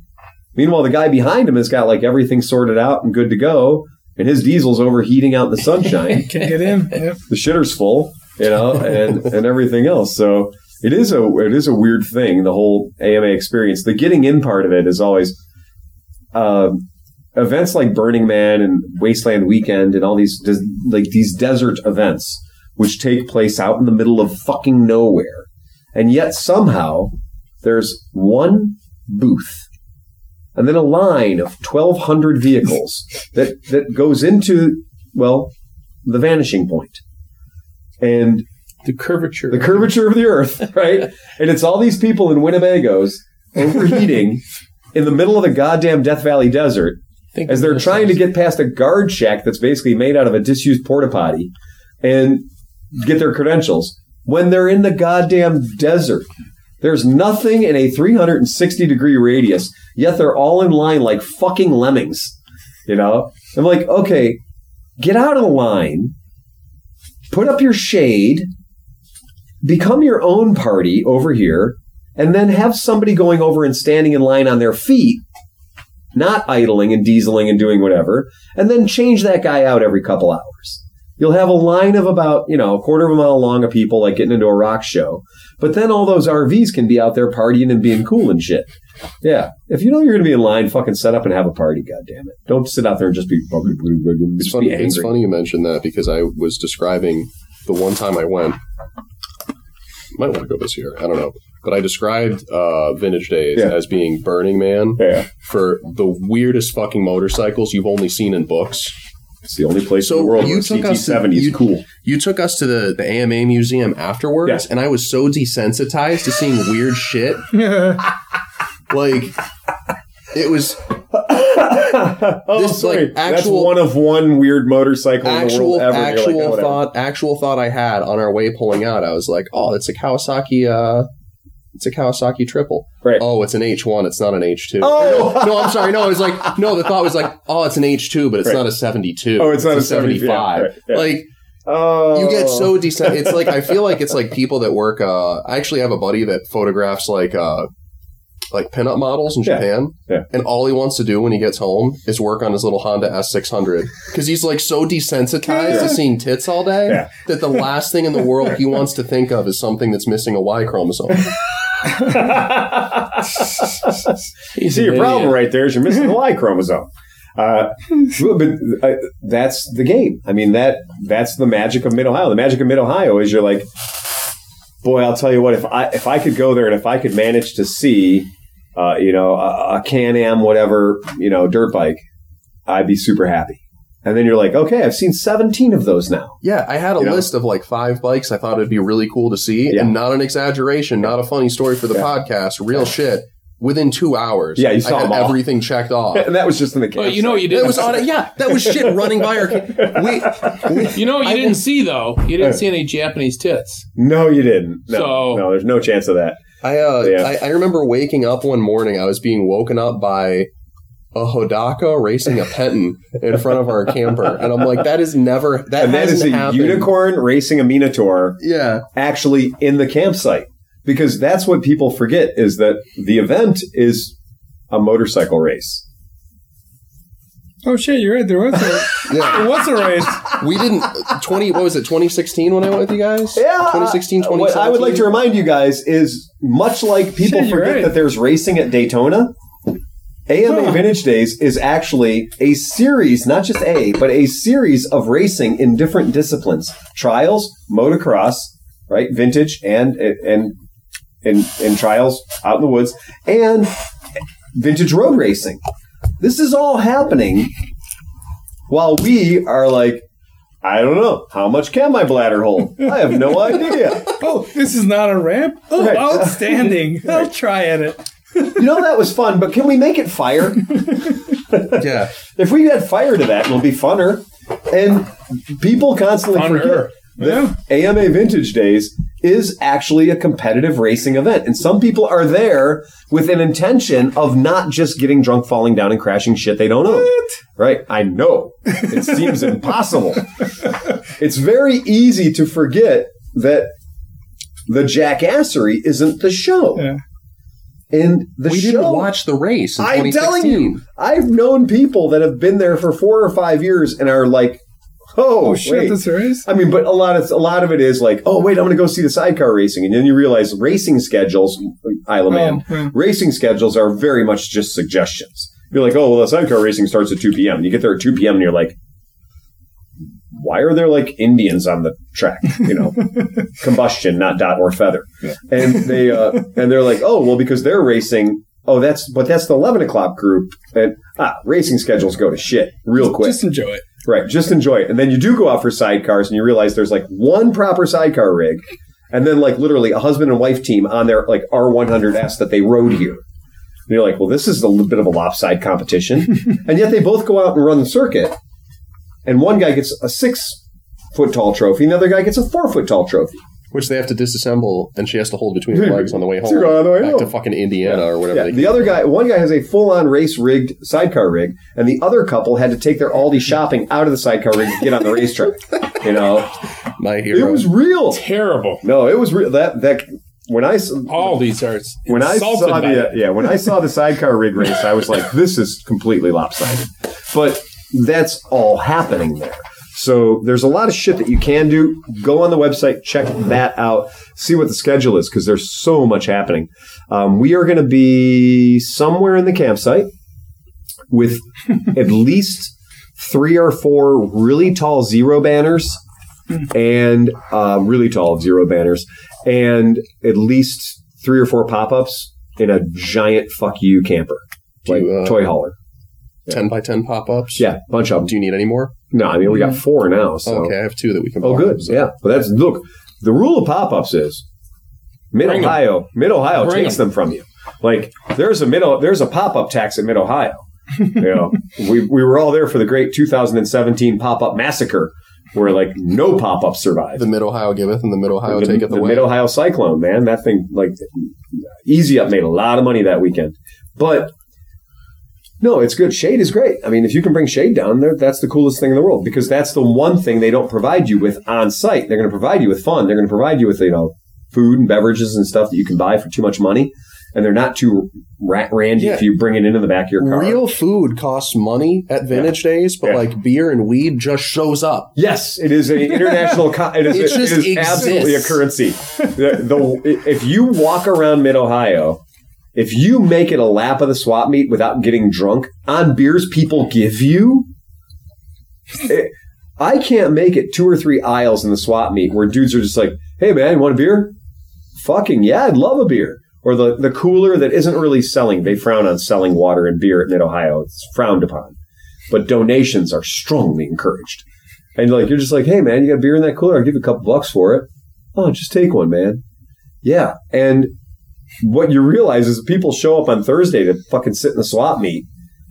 And some of those people don't move. They take root. Like they'll walk around and try to get deals and stuff, but they're right back in the tent. I've been that guy before. You're like, do a lap of the swap meet, do like three or four rows, come back to the shade of your easy up. And it could be a barn burner where you got to have a like an easy up set up under your easy up hmm. because the sun is getting through your easy up, or it could be raining sideways for three days. Who knows with Mid Ohio? So bring your sunscreen and your galoshes. You'll be fine. the uh, it's good. But yeah, we really got a lot going on. So I'm doing one seminar, I think, on Saturday at like 4 p.m., and I'm doing another one Sunday at like 1 p.m. What? I know, weird. Yeah. So the one I'm going to do Everybody's is. gone Sunday at 1 p.m. So I'm saying, I'll be there. Yeah. Yeah, The I, s- Isle of I screwed up. I bought tickets for Weird Al on Saturday. So oh, you did? Yeah. You can drive up and go see Weird Al and drive back. I mean, it's I what, an hour and a half away. Maybe Friday going out there. Yeah, I mean, it's an hour and a half away. It's no big deal. But you got to see Weird Al. Holy shit. Where's he playing? Oh, yeah. Uh, Playhouse Square. Oh, yeah. That's fantastic. Yeah, I mean, that's going to be an outstanding show. I'm He said he there. screwed up getting. No, you don't screw up getting Weird Al. Well, that's no, No, you that's don't. the thing That's to do. exactly Yeah. it. Yeah. Thought that was like five months ago. Yeah. Oh. You could play a Cleveland celebrity thing, though, and just pretend to be Daffy Dan. Just, Yeah, yeah. but Daffy Dan's about two feet shorter than I am. He is two feet shorter and he weighs a lot. He's a little heavier than you are too. But you could pass for him enough, just enough. And he shows up in a lot of stuff though, so you could get called out on that. Right. He's pretty active. He goes to a lot of a lot of cool shows. But yeah, that Weird Al ticket's a pretty hot ticket. I like like the sound of that. Yeah, that's that's that's as that's as impressive as seeing uh Laverda. Mm. I, it was the last day. It Yeah. was like the only thing I have. I've seen every bike that's Except been the the fastest Laverda production bike in the Yeah. world since Yeah. like post World War II. And then oh, Laverda 750. Laverda 750. There And it was is. it was in a tent where it was the least interesting thing in yeah, the tent. it was in Mike from St. Louis. Yeah. Mike the bike. Oh, uh, mo- motorcycle Michael. Uh, yeah, it was in his booth Yeah, I where he had like the like- Vincent Black Shadow in Yeah, there. like Vincent right- Black Shadow. He had like Yeah. a Munch he had Mammoth. some early Yeah. post-war Moto Guzzi, and I was like, "Oh, is this one of the replicas you were telling me about?" And you were like, "No." Like, no, that's a real. one." Yeah, that's yeah. I mean, he's always got great stuff. So yeah, he's got super cool stuff. And he's like, "Oh, that Laverda, yeah, have a seat on it. Check it out. You want to take it for a ride? It's a pig." and I was like, ha, ha, "You're shitting on my childhood. Totally shitting on my childhood." It was it was totally like one of those everything, almost everything Italian that was like a hero to me. Like seeing it in person, I'm like, "Wow, they did not put this together." No, well they didn't put it together well at all. Have you ever seen a Countach up close? Oh, God. there's like fucking wires hanging under the drywall dash. screws? Yeah, holding it together. Yeah, yeah. Lamborghini Countachs were built they're under protest. they're wonderful. They're awful, but they're really wonderful. Um, uh, again, unless you have Adrienne Barbeau and what's her face in it. Yeah, right. Yeah, That was like of my holy trinity of like dream cars growing up. That was the Well, only thing I of sat in course. and drove. That, that was the one thing that I drove out of the three that I'm like, I don't fucking want this anymore. yeah. And Lamborghini conveniently- Countach, Cheryl Tiegs poster. Yeah, they, they, same deal. Yeah, exactly. That was it. Yeah, that was that. That was that era. That was that era was very strong. Um, for Mid Ohio, I don't know what the fuck. I, I want to buy something weird. GPZ 750 turbo. No, that I doesn't appeal to sell me at it all. to me twi- for twice as much. ah, I put that CX500 turbo um, listing up that I found that was popping around Facebook Mhm. Marketplace. Yeah. I popped that thing up, four thousand bucks for a beautiful CX CX500 turbo. And Seca turbos sell for that much too. Hmm. Yeah. But the Kawasaki, because it was the best one, Yeah. is twice as much. Twice as much money. Yeah, yeah. That, I I do not know. This is the year of the CB750. So I'm going to grab a couple of CB750s I have in the warehouse and just trot them out. I may or may not try to make them run. Do you have any that are uh, less than a grand? Because I actually already have a buyer. No, no, they, they all got to be over a grand. So they're all nice. No, they're all they all suck. Oh, But it's the year of the CB750. So if I sell it for less than a grand, I'm an idiot. I get you. You know, it's got a title and it's a CB750. Do you have any Trail 70s left? Those go for a grand a pop all day long. Yeah. No, I don't have any left. Oh. No, because we went through the great clearinghouse of 2016. 2016. Right? I was like, I wanted one of these since I was a kid, and I wrote it a little bit, and I'm like, hmm. Yeah, it's not very much. You know what was the sleeper hit of 2016 for me? That- Yamaha that Trimoto Yamaha 125. the- I still fucking check Craigslist for those things. yeah, Everybody, my whole life, my parents telling me when we'd see one on the side Yeah. of the road, those three wheeled ATVs with death traps. Yeah, I'll kill you. I Son, drove. I rode one with a with a bowl of ice cream in one hand and a beer in the other hand, steering with my elbows, half drunk. And I'm was like, like, "Hey, Mom, I didn't die." Yeah, yeah, didn't die. Take that. Fuck you. I didn't die. I've talked myself into it. I will do whatever it takes to go to Vintage Days. Yeah, it's a it is a good time. That's that's a, a, a always a good time.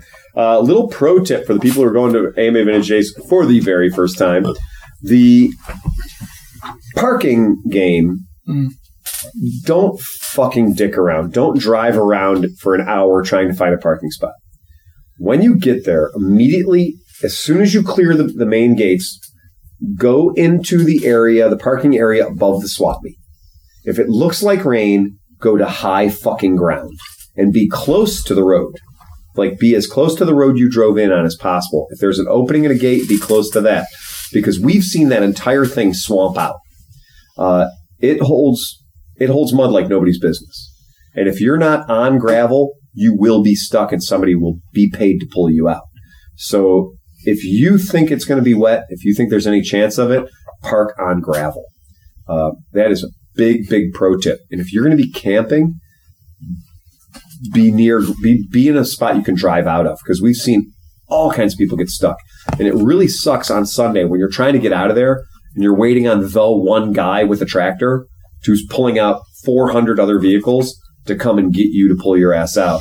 so it pays if you can look around and find gravel to be on, to park your car on gravel and camp on grass or something like that. That's the way to do it.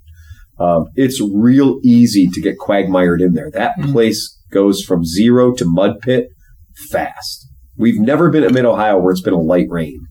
It's always been rain to fucking scare the shit out of you, and then 90 degree heat.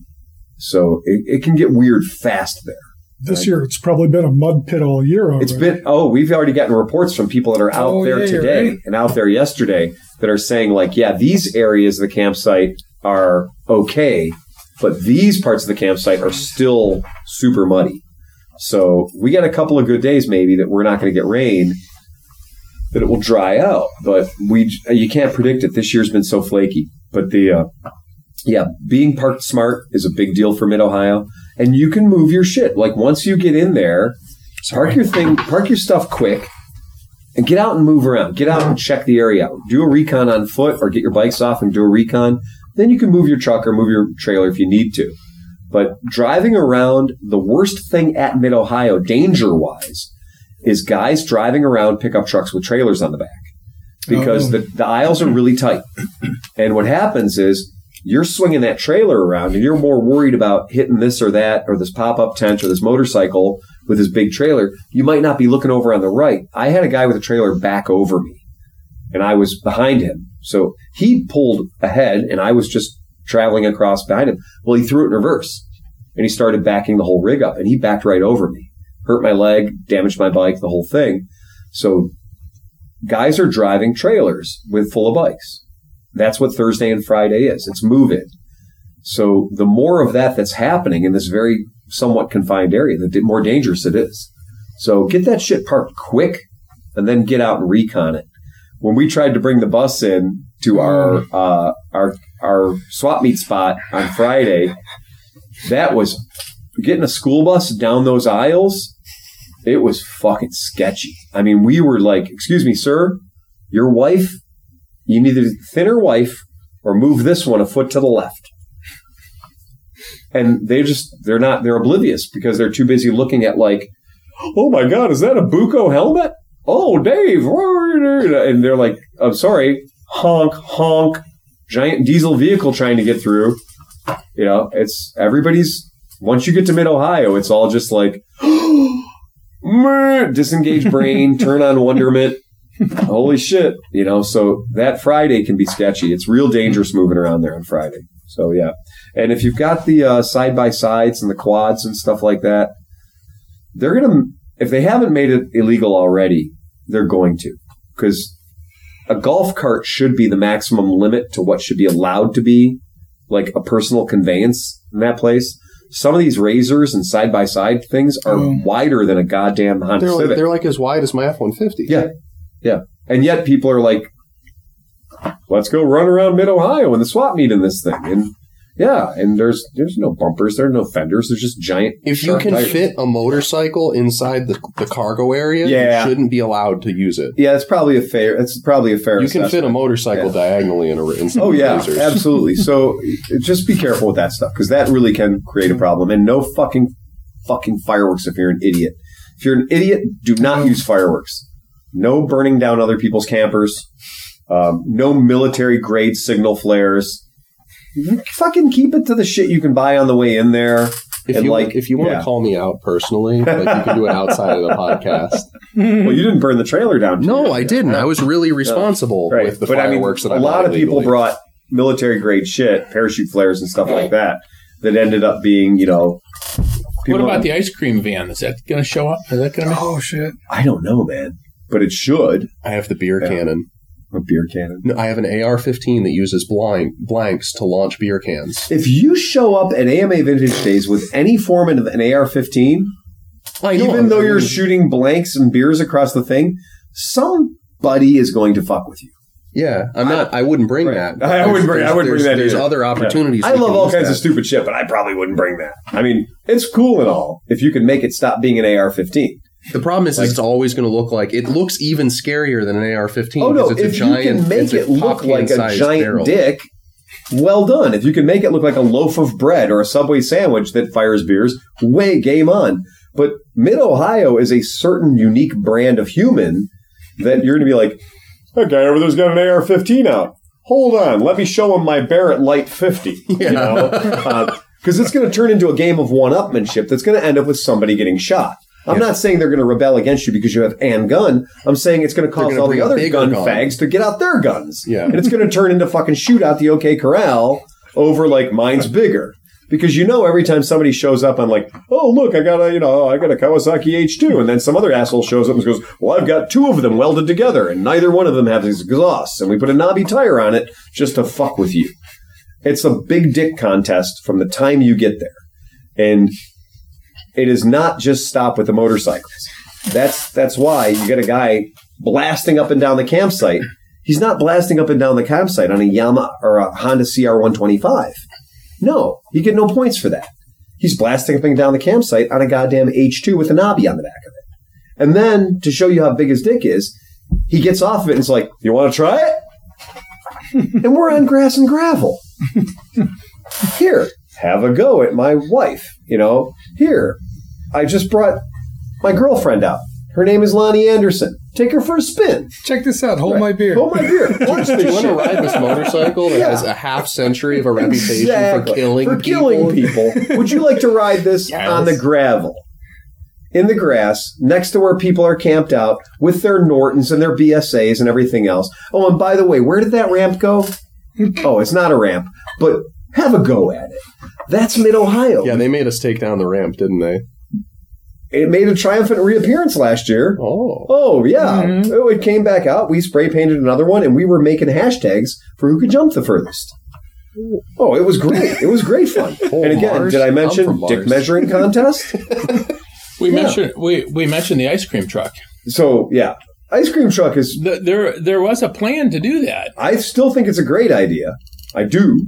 A, a So down-low you were you were talking about finding a dead fridge somewhere. I found the dead fridge. There's like 19 of them sitting over at the Lakewood dump. so then all we need is the I don't have the micro. The micro trucks are not going to be here in time. So the micro trucks are coming in like next week, like the week after. What about AMA the Vintage Stanza? I don't know. Have you seen my Stanza? No.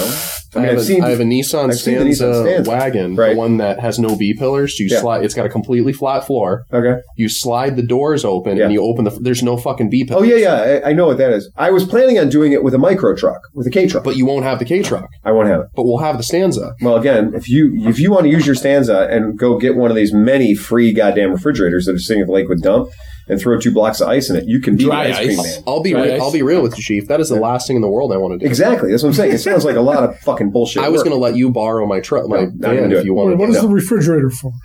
Oh, you just take the refrigerator, you throw it on its side in the back of the the you let kids K-truck. play in it. right? Yeah. and you throw a couple of blocks of dry ice in it, and you make a stop at Walmart or whatever, and you buy like 400 ice cream sandwiches, and you sell the ice cream sandwiches for like a buck a piece, and you just crawl around.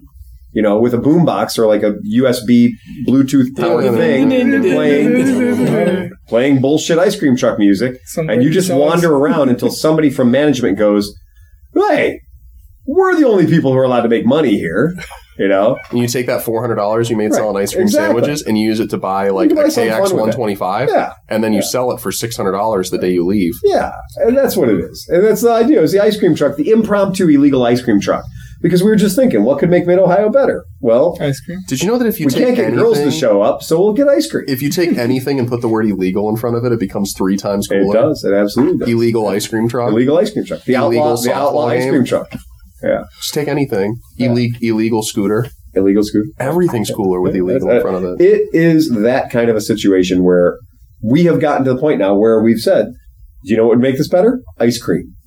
Because which is actually pretty benign, but it's it's extremely benign. but it's brilliant. But it's but it's great if you're setting your face on fire and you're launching a motorcycle through the air and you've got ice cream. Yeah, You just stab yourself with a fucking cone. I mean, Have fire. oh, you know, we we do a flaming burnout, half the fucking world loses their shit, and I could do that while holding ice cream. You know, and just it just makes it that every step day's cooler. better with ice cream. I'm telling you, you get a nice nutty buddy and uh, a, a good nutty buddy, and just get a good rip going on the bike or a good ice cream sandwich. You, you made my day right there. Do you have uh, Do you have any more Trimotos and crates? No, fuck no, no, no. I'm I'm so away from dirt at the moment. It's ridiculous. I still haven't unloaded the shit from Bandcamp. Honestly, there's still two bikes in the back of the van that are. I was just saying, well, we just take them to Mid Ohio the way they are. I don't know, yeah, but the uh, but or not, but that's just one of those hilarious like things about our schedule right now is that we're that's rolling from event into event into event, and how much do you really need to unpack? Although the white van does smell weird inside. So Oh shit. yeah, something in there is wet or dead. I don't know. or, or both. All right, There's- there's either a wet thing or a dead thing in the back of Betty White right now, and I don't know what which it is, but it smells awful. Smells like Betty White. It smells like Betty White. I'm the- sorry, that open the door and be right. like, That- open the door and be like, oh, that's why it's called Betty White. Oh man, what's it smell like? Depends. Yeah, yeah. so fucking terrible. The uh, but I don't, yeah, I don't know. Beyond that, I'm I'm pretty jazzed about. I'm pretty jazzed about Mid Ohio this year because they've got tons of shit scheduled, way way more stuff scheduled than I usually pay attention to, which is great. Uh, I would like to get up into the woods this year and maybe take a look at the trials rate riding because We did do really that fun. last year for a little bit. It was kind of cool. Yeah, so I'd like to do a little bit more of that, wander around a little bit more, uh, see some of the stuff I haven't seen before. Um, we're uh, we're going to have some really fun passes. So that they're the people at uh, AMA Vintage Days and the people at Mid Ohio uh, that run the sports car track, they're controlling media passes, and they've done a really nice job of giving us a lot of access. So we're going to have the the passes that will get us anywhere on the property, which is pretty desirable. Nice. So that's pretty rad. And uh, we wa- I want to use it. I want to make sure that we do it. I want to make sure we take some pictures and post some shit and do some audio uh, because you know they're being We nice. want enough- passes next year, so Right, we they're- better, yeah. do some shit this year. That's exactly right. And they're really they've they've been very generous. Yeah. So they're being very generous. So all we can do is burn up bandwidth, and we'll burn up some bandwidth for them. And um, I'd like to think that a lot of people are showing up at Mid Ohio because we do beat the shit out of it on this podcast. Yeah, And a lot of people who've never been there before have gone because we've kind of introduced people have people come from California to band camp and will be again via this year. this Yeah. podcast. Yeah, people have come to AMA Vintage Days because of us, and there are more coming this year. So we're consistently getting Bagel's going to show up here, like I guess tomorrow from Mid Ohio. no, it's it's, but it could be like Monday or Tuesday. Yeah. I was I was So- looking at some bike in like Northern Virginia on Yeah. Craigslist, and it's like, oh, if you give me my asking price, I'll bring it. To I'll bring it to Mid Ohio. Yeah. I was thinking this was like Northern, which isn't that far from No, us, I but, guess. But like, Mid Ohio is the Underground Railroad stop of the motorcycle movement culture. You know, we know where we're going to be at Mid Ohio weekend, and so will everybody else. And right now, the Mid Ohio uh, forums on Facebook are all talking about like, I need somebody to bring me an XYZ one two three, or is anyone bringing an ABC one two three, or I'm going to be bringing this. Does anybody else want me to bring something else? And that's really interesting that we're using social media to place orders for Mid Ohio. oh shit, Right. That's crazy because like Joe Veal and the guys that have a, a lockdown on tons and tons of vintage cool motorcycles, yeah, they'll they'll alter their bring if they know people want something that they might have. That's fucking fantastic.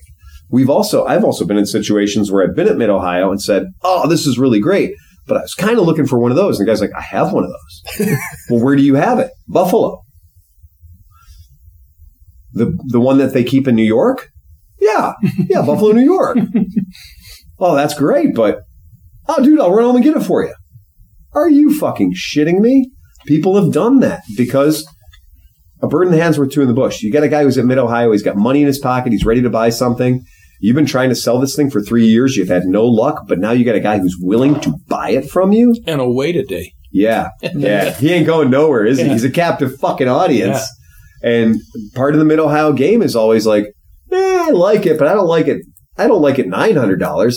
Let me see how much I like it on Sunday. That always happens. Yeah, dude, you take your chances. It might or might not be here on Sunday. Because on Sunday, I can goddamn guarantee it's not going to be $900. On Sunday, it might be headed for the dumpster. Or on Sunday, it might be free, which I've done that too. You know? Well, what do you give me for it? Well, I'm going to give you nothing because in about two hours, I'm going to pick it up for nothing. I'm going to pick it up because you're going to leave it here. I've seen your trailer. It's full. That's pretty cool, man. Mid Ohio is very much the wild, wild west that way. And uh, I love seeing the deals that go down. I just think it's the coolest thing in the world. I I have to be real careful at Mid Ohio. I am a fucking heroin addict, and I'm I'm I'm literally at the place that can get me into the most trouble ever financially. I got to be real careful because I don't. You don't think there's ever been a Mid Ohio where I've shown up with less than three or four thousand dollars in my pocket?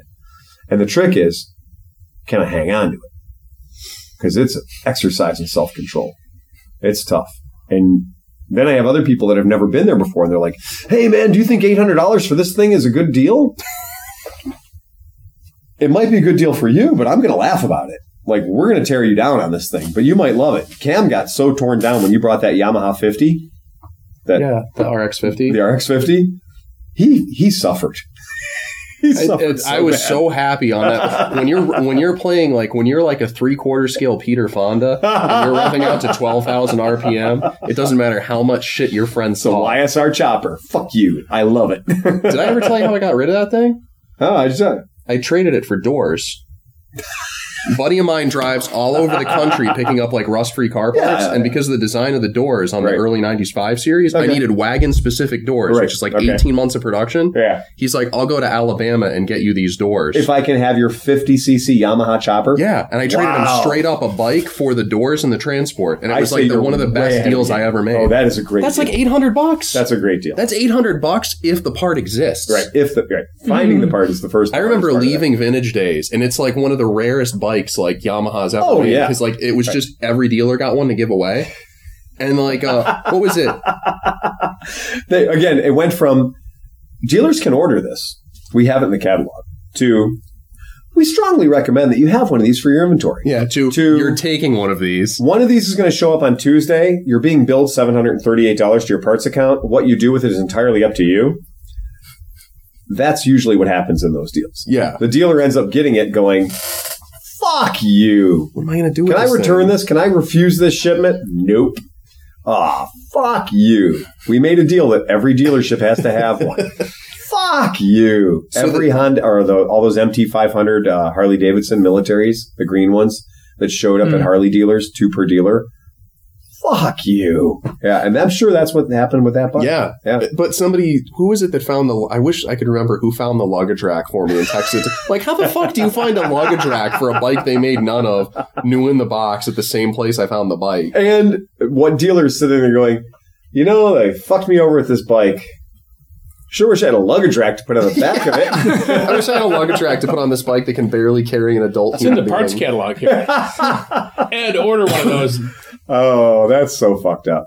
But we'll see what happens. So this is going to be a, a good one. I always look for Lambrettas when I'm in Mid Ohio because that's one of those things when you are when you go to a motorcycle when you go to a show that's like a Harley show. The guy who shows up there with the Yamaha is not going to get much money for it. Yeah. And when you go to uh, Portland Motor Scooters Swap Meet, well, the, the scooters have a high demand Yeah. because that's what everybody's there for. So when you see like the guy with the Honda CB350 at the Portland Vintage Scooter Swap Meet, he doesn't get much money for that CB350 because it just doesn't fit in. So historically, when I've been at AMA Vintage Days, Hmm. I've been able to get vintage Vespas and vintage Lambrettas and stuff real cheap because they just don't fit in. One of these things is not like the other. And I've scored some crazy good deals on very, very rare, weird bikes at AMA Vintage Days just because Hmm. you go in and you see a Vespa fender and you're like, oh, wait, hold on, stop. Has no seams. Wait a second. Where's the rest of everything that goes with that fender? I don't know, man. It's in one of these trailers. Yeah, you know, and you're like, uh, I'm, I'm willing to put in the time. Yep. I'm sorry. Do you mind if I just hang out here for a minute and just dig through your shit? And I pulled an entire Cushman Vespa GS, a Vespa Cushman GS out of a guy's three shitty trailers, but got the whole bike. So I got the entire bike and I got it for about 300 bucks. Yeah, and that's a bike that's worth about twelve thousand dollars. And and yeah, and that was a mid Ohio score, and that was all because I just saw the handlebars. Mm-hmm. So the guy had this handlebars laid out on a tarp, and I just kept digging through his shit, and I eventually found the whole entire rest of the bike. And you're like, well, that that, and I didn't even have to put it together. It's just that rare of a bike that I just put it all together in a pile, Mhm. laid it out like a big model kit, took a picture of it, put it up on the forums, and some guy from Montreal was like, I'll be there tomorrow. Yeah. And paid me way more money than I thought it was worth. Good money. Great money. And, but he did the right thing and he made it perfect. And he, I was very impressed that he did that. But he's thrilled to have it. Again, 300 bucks. So that's the kind of jewel that does show up at Mid Ohio if you know what you're looking for. Mm. Not, you know, silly stuff. I got a, a Honda CB450 toy, but it's the policeman riding a Honda CB450 police bike, and it's an old school remote control. Has a couple of batteries in it, and you twist the steering wheel, and the handlebars on the bike turn, and it goes forwards and backwards. That's it. Yeah, bought it for like forty-five bucks. Those are like seven hundred and fifty dollars. Jesus Yeah. Christ. And that's weird shit that it's just if you're poking around that swap meet and you're just like, hey, the fuck is that over there? This really fun stuff, man. It's a it's a good place to get weird, weird shit. So I I absolutely love it. And I think the one year Emmy just went through just looking for weird shaped or Sydney went through hmm. just looking for weird metal objects to turn into art. And she just kept coming back with like better gas tanks. And I started going like, you don't really realize it, but you might be the fucking gas tank whisperer. Because she's coming back with really cool, kick ass, kind of rare, hard to get gas tanks that are in remarkably good condition with the intention of turning them into welding projects. Hmm. And I'm like, you're not getting to keep this one. What'd you pay for this one? 10 bucks? Give you 20. You know? And it's just magic. Some of that stuff pops up out there. So really super cool. Big, big fun. Don't know what this year like. Don't know the bike, man. You got anything you're looking at? Anything weird? No, not not really, but you never know. Looking to enhance your CT habit? Uh, I, that, that's you, you it on the spot. I was I was thinking up on me. I can see I can see the enhancement of the CT habit. Yeah, the, after the Isle of the Man, we saw, spoiled me, man. well, and after the Isle of Man, we saw all the things that people can do with that platform, Oh shit, yeah. And Yeah. you start to go, well, you can you can get a CT seventy or CT ninety for the right price, Yeah. and make Trick it out. trick you it out, make some kind of weird custom thing. I, wow, that's an easy way Last to get there were a really cool a bike. ton of CT70s, like Fuck everywhere. Um, the CT nineties. oh yeah, you're right. It was CT seventies were still going for a, a grand a pop. yeah. But the CT were nineties 90s, were yeah. 350, 400 bucks for a bike with a fat guy on it. All you have to do is get the fat guy off of it, and you're good. and if you can, if you can extricate the fat guy from the bike, and you got four hundred Yeah. bucks, you got something you can ride around on. Yeah. I've given away all my weird Chinese fling poo shit that I normally take. we usually take we usually take like six or seven running fucked up Chinese trade-ins, like or, or giveaways. But I've been giving them away to people in the neighborhood. You know, like you know, I don't want it, The Flame Poo 50s. so I really don't have a bunch of fling poo crap to take with me to ride around on. So we'll take that big XS 1100, probably make it breathe fire before it, you know, sell it. It's the best best Yamaha ever. 1100 cc's and no title. Motherfuckers die and they don't have the common decency to give somebody else the fucking title. Hmm. Nobody knows where the title is. Nobody knows anything about it. It's an Ohio bike, but you know, hey, but it's really nice. I mean, it's all there and it's complete and stored correctly. We'll probably get it going and Sounds like that needs a frame. It sounds like a bike in search of a frame. it sounds like a bike in search of a numbers kit. It sounds like a, a bike in search of a punch kit. Like you can buy the punch kit at Harbor Freight for about nine bucks. Yeah. Sounds like a bike in search of a title. Like, oh, what you got there? Title for 1981 XS 1100? Give you 50 bucks for it. Yeah. That's it. If I go this year, I'm gonna bring four or five hundred bucks. I'm gonna give it to you, and I'm only gonna buy stuff that you say to No. I'm off the clock, motherfucker. When I get to Mid Ohio, because I'm so jaded now, I won't buy anything unless it's my answer for everything is a hard no. Like, dude, fucking, that's a hard no. I'm not gonna. I'm. I'm it's gonna be fucking crazy cool for me to buy it or want to buy it, or I'm probably gonna come home with something dumb like the TDM 850 or something that isn't vintage enough to really be at Mid Ohio, or like somebody's car. You know, something they drove there. Oh, I remember the TDM 850. You still Yeah. have that? No, I sold it. Yeah, we found the vic- we found the right victim. Yeah, if you wait long enough, they will show up. I Did you uh, did you it. keep it long enough to enjoy it? Because that was Yeah. like one of those bikes. Oh, I I remember really you were it. so. I was with you when you bought it. And You were so excited about it. And I was, and I'm still thoroughly. I mean, it, it did everything I wanted that bike to do. It was everything I'd hoped for that bike to be. It was just really old, you know, and that's where you get into a really old motorcycle and the suspension's fucking shagged out and you're like, well, I don't really trust the tires, so I'm not going to push it real hard. So basically you end up driving it in a straight line and then occasionally just going like, and be like, oh, that's really great. And then you go really slowly around a corner. And then you go straight line, "Whoa, that's really fun, that's great. Or you ride it back and forth to work 20 times and you're like, this is cool. I should put $500 worth of tires on it. You're like, yeah, it's not that cool. That's it. You're like, yeah, or like with that bike, we did. Kevin Rosman did like four hundred dollars worth of work to the carburetor and to the electrical system and battery and stuff, and just to make it all run right. And then once it ran right and everything was great, I couldn't love it enough to put the good tires on it. So, and if I would have put the good tires on it, I would have had to put some good. I would have had to fix suspension or put better suspension on it, which is all chasing your tail on an old bike like that. So it was better to just, you know, just leave it, leave it on Craigslist or leave it on Cycle Trader, and eventually somebody who's just fucking kinkier than I am shows up and he's like, "I gotta have it." And I was like, "And I will help you push it in the back of your truck." that is exactly right. Yeah. Oh, yeah, yeah. Just, just keep pushing. Don't stop. Don't look down. Just yes, it runs. Absolutely. Just keep pushing. And, and and if we have to, we'll push this truck all the way into the street because fucking that is that one of those ones. Done right? with that. Done with that bike. so I man. gotta a- I gotta ask because I noticed uh, there weren't many of these in 2016. Yeah. keep going. You all right? No, I just had to get a beer. I was Oh, okay. thirsty. Uh, there were like there were like no old old ratted out sport bikes at Vintage Days. Rock snacks. Sport bikes. Like EX 500s, early Gixxers. Like Like- ratted out or, or with knobbies, like No, just I mean like in the swap meet area, I didn't see like hardly anybody selling like 80s and early 90s sport bikes, like the kind of shit you would expect Yeah, to see right. Yeah. for a couple hundred, bu- you know, a few hundred bucks. Yeah. Yeah. I'm, I mean, you're right. Yeah. It's, it doesn't. it's weird. Like that seems like the place where like a three hundred dollars. There's a couple of guys- 500 would Yeah. be like.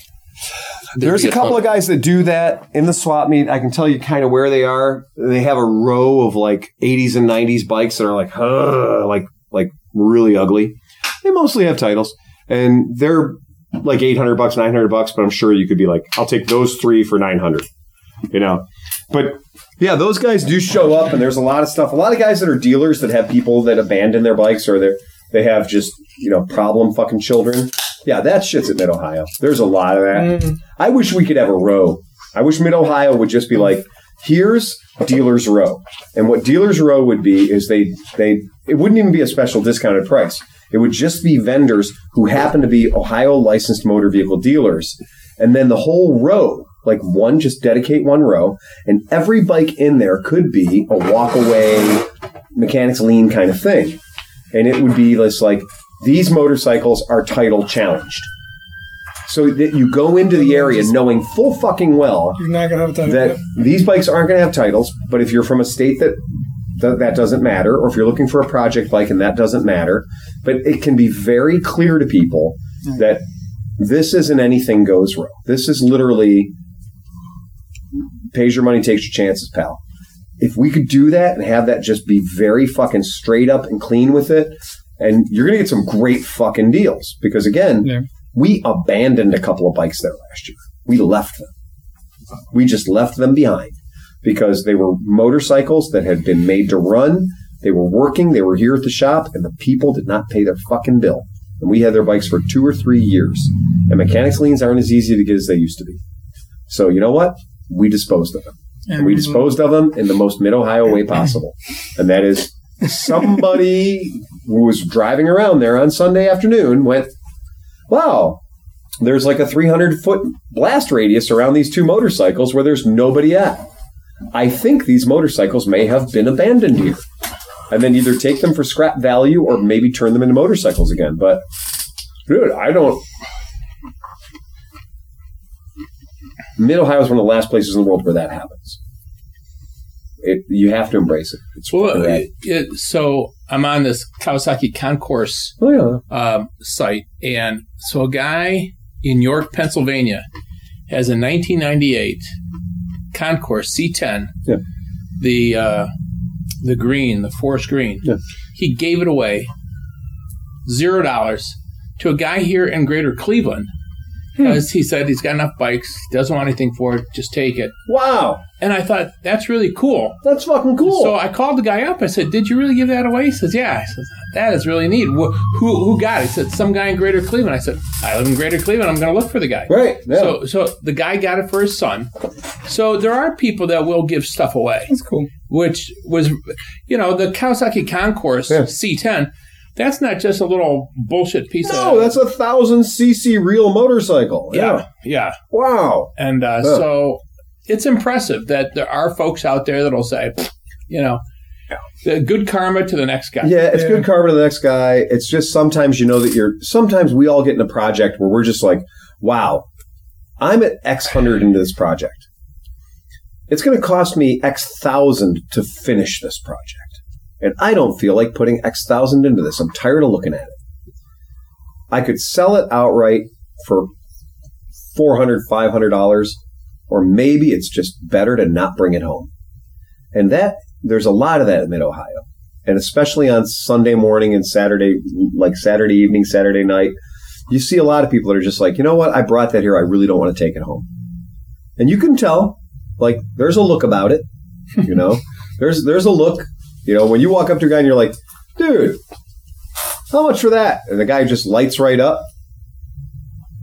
You're like, wow, man, nobody's danced with you in a while. You're happy to see me.